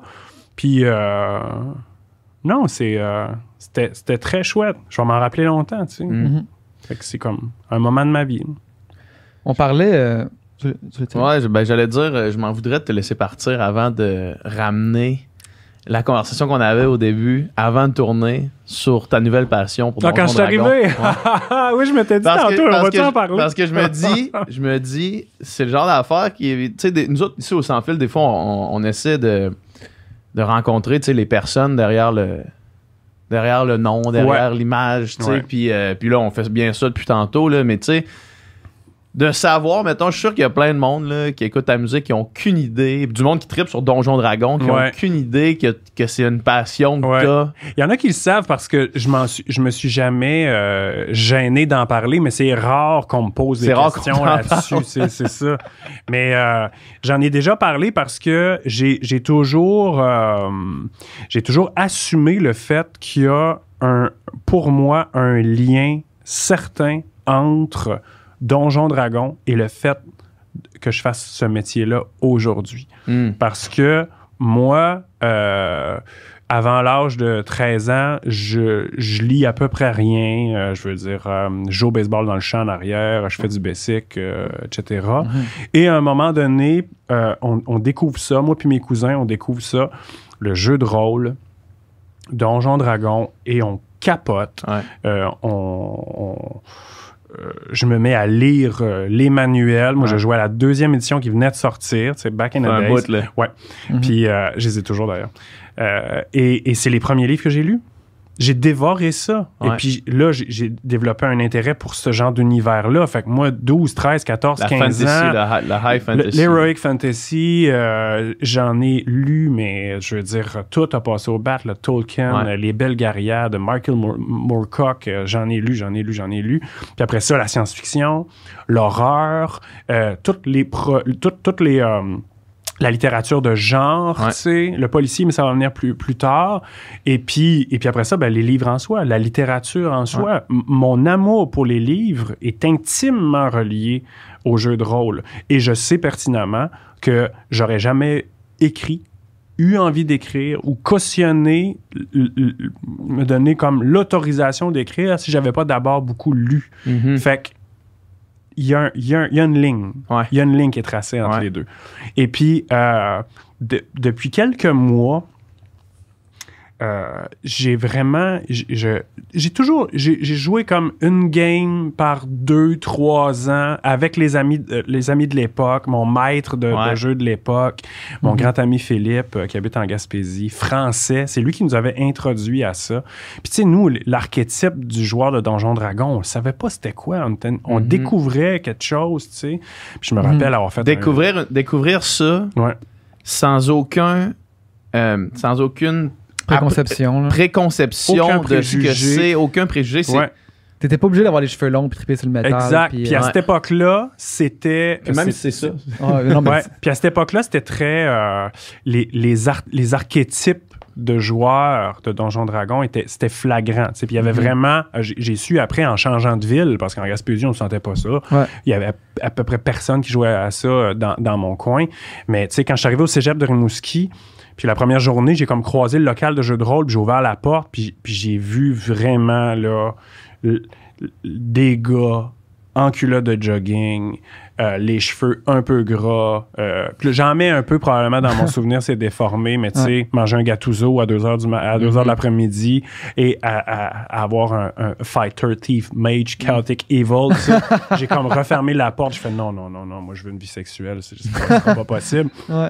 Puis c'était une époque où c'était quand même très, euh, justement... euh, Chacun, sa- chacun sa case. oui, oui, Ouais. chacun sa case, Ouais. tu sais. Puis le, le geek Donjon Dragon était vraiment... C'est un, c'est un- Complètement à un- côté, C'est un, ouais. rejet, Ouais, là, tu sais. euh, et puis là, euh, avec les années, puis, puis là, je, je, je, je, recommence à m'intéresser à ça.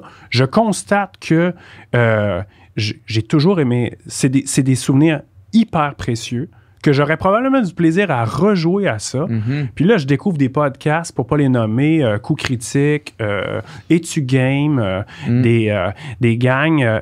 puis là, mais là, c'est décomplexé, c'est euh, démocratique. Ouais. Euh, tout le monde, tu sais, il n'y a plus les jugements de valeur qui accompagnent. C'est super fond. inclusif. Ça a été, mais COVID-proof, là, je veux dire. Mm. Il y a vraiment un...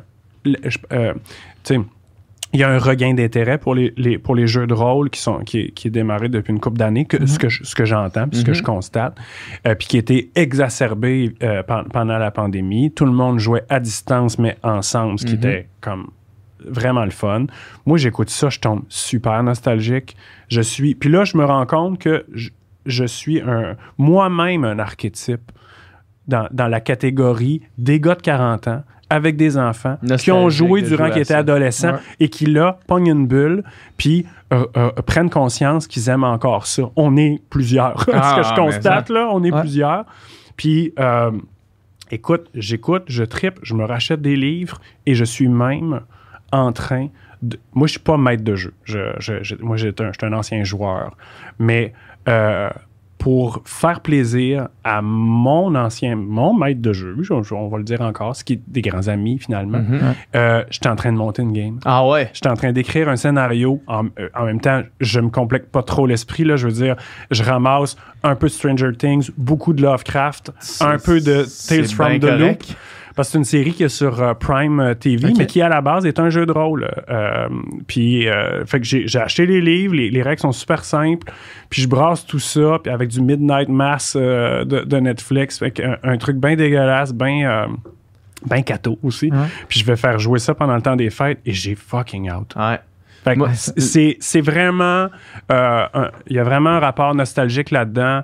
Euh, un rapport avec, avec tout mon amour de la littérature. Il y a beaucoup d'affaires dans cette soupe-là. Puis j'écoute des gens passionnés de ça, puis je tripe ben raide.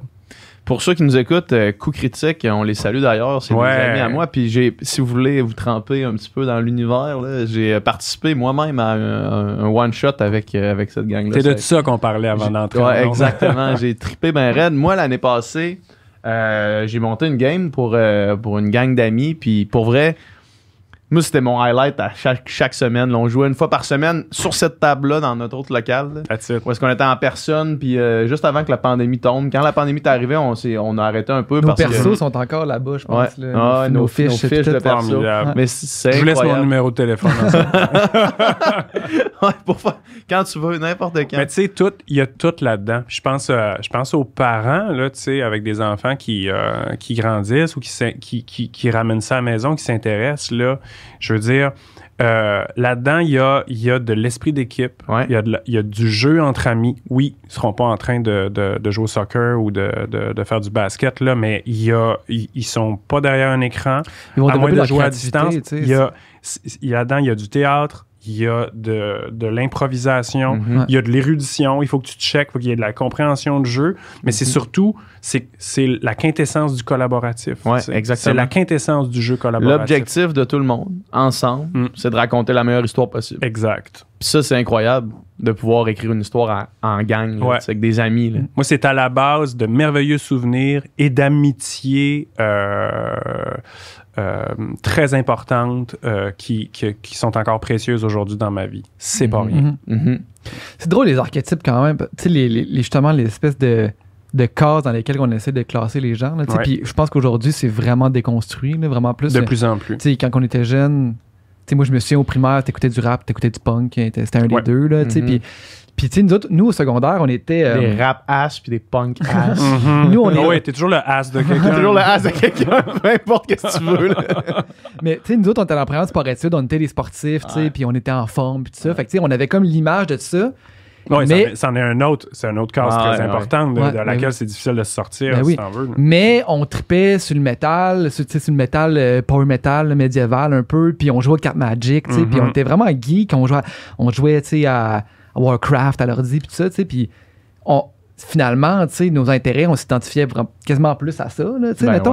Puis, euh, tu sais, mais quand, que, quand les filles, mettons, à l'époque, apprenaient qu'on jouait aux cartes Ah, Magic, Tu te rappelles-tu à amener? à on était à Place Laurier. On était à Place Laurier à Québec. Je vois exactement où. C'était un samedi matin. J'ai habité là, rappelez-vous. Ah. Il y avait la boutique L'Imaginaire. Ah oui. Ouais. Puis devant l'Imaginaire, les samedis matins, il y avait des tables. tournois. Il y avait des tables, il y avait des tournois. de Ah, je me rappelle comme si c'était hier de ce Les moment-là. je vous ai peut-être déjà. On s'est peut-être déjà croisés là. Ouais. Puis nous, on est allés une couple de fois participer à Deux, ces deux petites tournois-là. moustaches molles qui jouaient. Ah ouais, deux pinch je- molles. Je m'en rappelle. Ouais. Fait que là, on est là, puis là, on Oh, on joue n'était avec pas les seuls pinch mou dans la Non, gang. non, mec. non. Ben, écoute, moi, moi, j'ai 41 ans, j'en ai encore un. que- On était dans les plus jeunes qui étaient là, puis là, on jouait, on jouait avec les gars, tu sais, on participait. Puis là, à un moment donné, on n'est pas loin, tu sais, là, on n'est pas en train de jouer, puis là, on croise des filles du secondaire, mais tu sais, qui sont dans la gang des cools. La gang cool. Eux autres, ils sortent de la boutique à côté de, de, de je sais pas La baie quoi. dans le fond. Là. Mm, Ouais. C'est ça, puis là, on les voit, Pas là, du Vision Rock. Non, non, Non, non. pas du. Exactement. puis là, on les voit, ils nous voient, puis là, ils, ils viennent nous voir. Hey, salut les gars, puis Là, là, vous êtes à table? Non, on n'est pas à table, on est petit comme peu- juste un peu reculé, tu sais. Là, je- vous vois Puis là, c'est comme. Hey, check les, check les gars qui jouent. Puis là, c'est comme, ouais. Ouais, check-les. Puis là, tu sais, c'était juste la scène, là. c'est La juste- scène, c'était juste, tu sais, c'était comme les. Attendre qu'ils passent pour pouvoir Ouais, aller pour se pouvoir retourner jouer sans se Ah, faire juger, puis ça que ça fasse le tour de l'école, Ah, mettons. c'est ça n'a pas de bon sens. ça. Mais c'est ça, puis tu sais, on- Au final, on, s'en fout. là, C'est tu sais. encore Je pense que ça serait utopique de dire que ça existe plus, évidemment. Ah ouais. Mais euh, ça s'est vraiment, ça s'est vraiment démocratisé. Mais t'as le droit maintenant de triper sur plusieurs styles de musique en même temps. Oui, t'as c'est vrai, tu c'est C'est vrai. C'est comme, c'est- c'est c'est moins. euh, c'est moins d'affaires de, de, de- dans telle gang, Oh, t'es ouais. ma gang, dans l'autre gang. puis- C'est moins cloisonné. Ouais, Ouais, ouais, ouais. et Dieu merci. Tu sais aussi de savoir, euh, je sais pas, moi, si- tu sais, quand je joue à Donjon Dragon, là, de savoir que Patrice Michaud, il joue à Donjon Dragon, mettons, là. Ouais. Peut-être que ça m'aurait enlevé cette espèce de de- d'idée-là que c'est genre faut que je fasse ça dans les recoins chez, chez Pépé puis qu'il faut pas trop en parler Ouais. quand j'arrive au cégep c'est comme ah non mais dans le fond on s'en crisse. C'est la même affaire que les gars et les filles qui jouent au poker une fois, une fois par semaine. C'est la, c'est, c'est la, je veux dire, ça tient quasiment du club social. Après Mhm. ça, l'activité, elle est. Bon, Secondaire, on, aime le jeu, mais, mais euh, l'important, c'est la réunion. Ouais, L'important, c'est la réunion. Moi, je Ouais. m'ennuie, de- c'est de ça que je m'ennuie le plus, tu sais. Puis en même temps, tant qu'à se réunir, jouons à ça parce que Ouais. c'est Ouais. super le fun. Ouais. Ouais. Rouler des dés, euh, c'est. euh, Il y a quelque chose qui me. Ouais, c'est un, c'est vraiment un rebirth dans mon cas au niveau de l'intérêt puis les souvenirs puis tout revient. Mhm. J'ai ressorti mes vieux livres, j'achète des trucs puis euh, je trouve ça le fun et j'ai autant de plaisir. Tu sais, moi j'ai jamais joué à des jeux vidéo, mais vraiment jamais. Mais j'ai déjà eu du fun. Moi je suis le gars, je suis le, je je suis le sideman Qui regarde, sur, le- sur le divan, qui regarde le jeu puis qui trippe aussi. Ouais. Fait que juste d'écouter, écouter du monde passionné de quelque chose.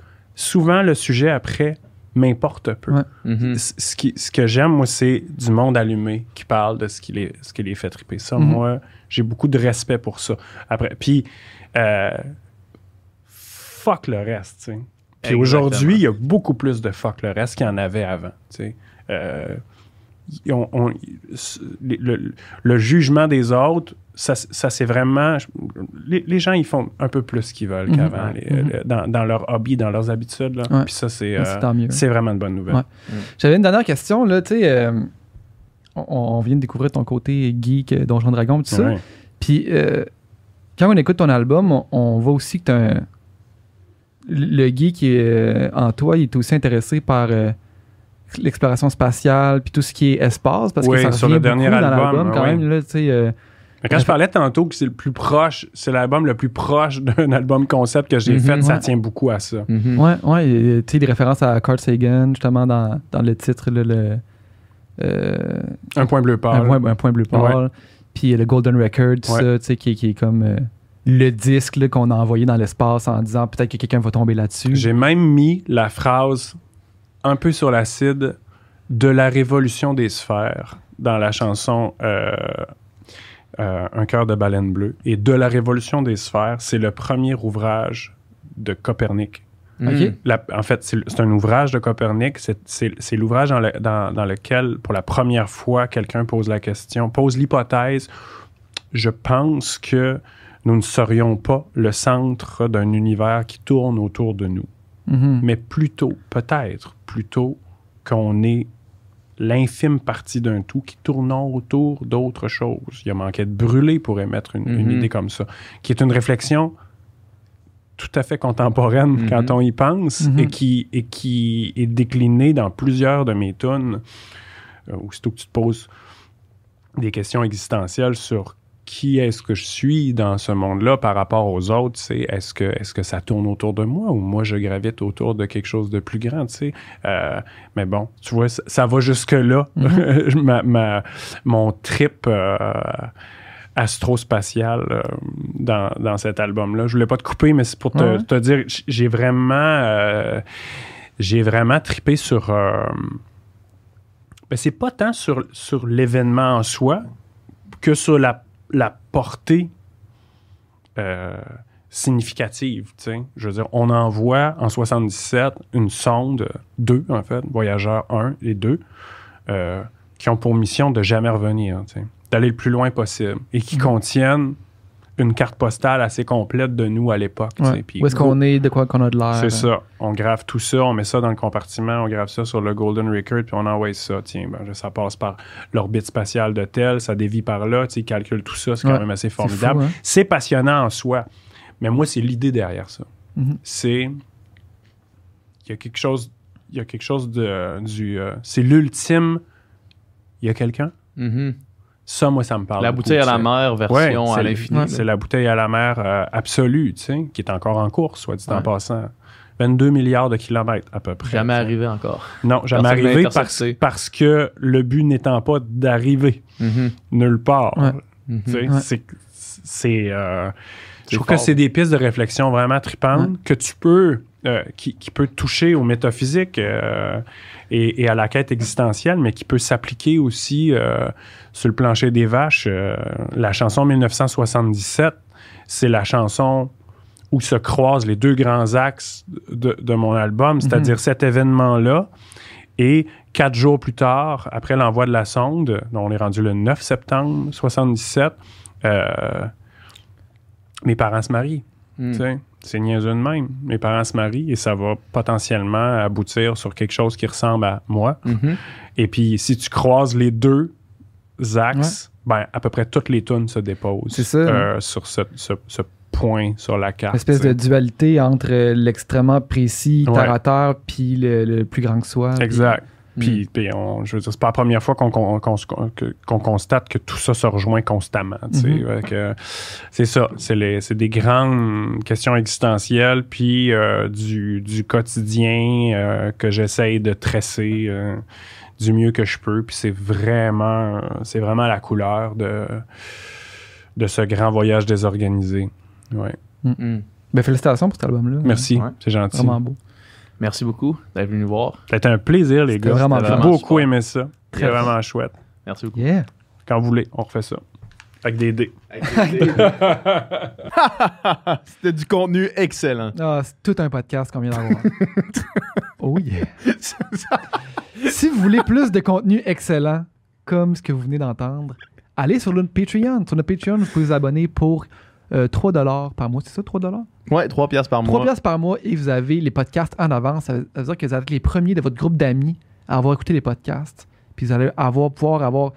Une avance. Quand vous allez, tu sais, la, dynamique entre les amis, c'est tout le temps d'avoir une avance sur Tu, les tu autres. toujours avoir une avance sur les gens autour de toi. ben, avec Patreon, tu as une avance sur l'humanité complète.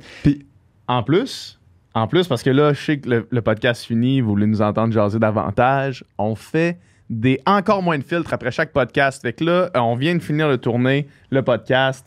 On va en jaser, on va chiller. Nicole, non, Nicole, il est plus là maintenant. tu sais, encore moins de filtres, il travaille à la place. Il De temps en temps, il est là. Mais euh, on jase, on, on parle de la conversation qu'on vient d'avoir. Mais ça, si vous voulez avoir accès à ça, ben, heureusement pour nous, malheureusement pour vous, c'est exclusif sur Patreon. Mm. Fait qu'il faut s'abonner. Abonnez-vous.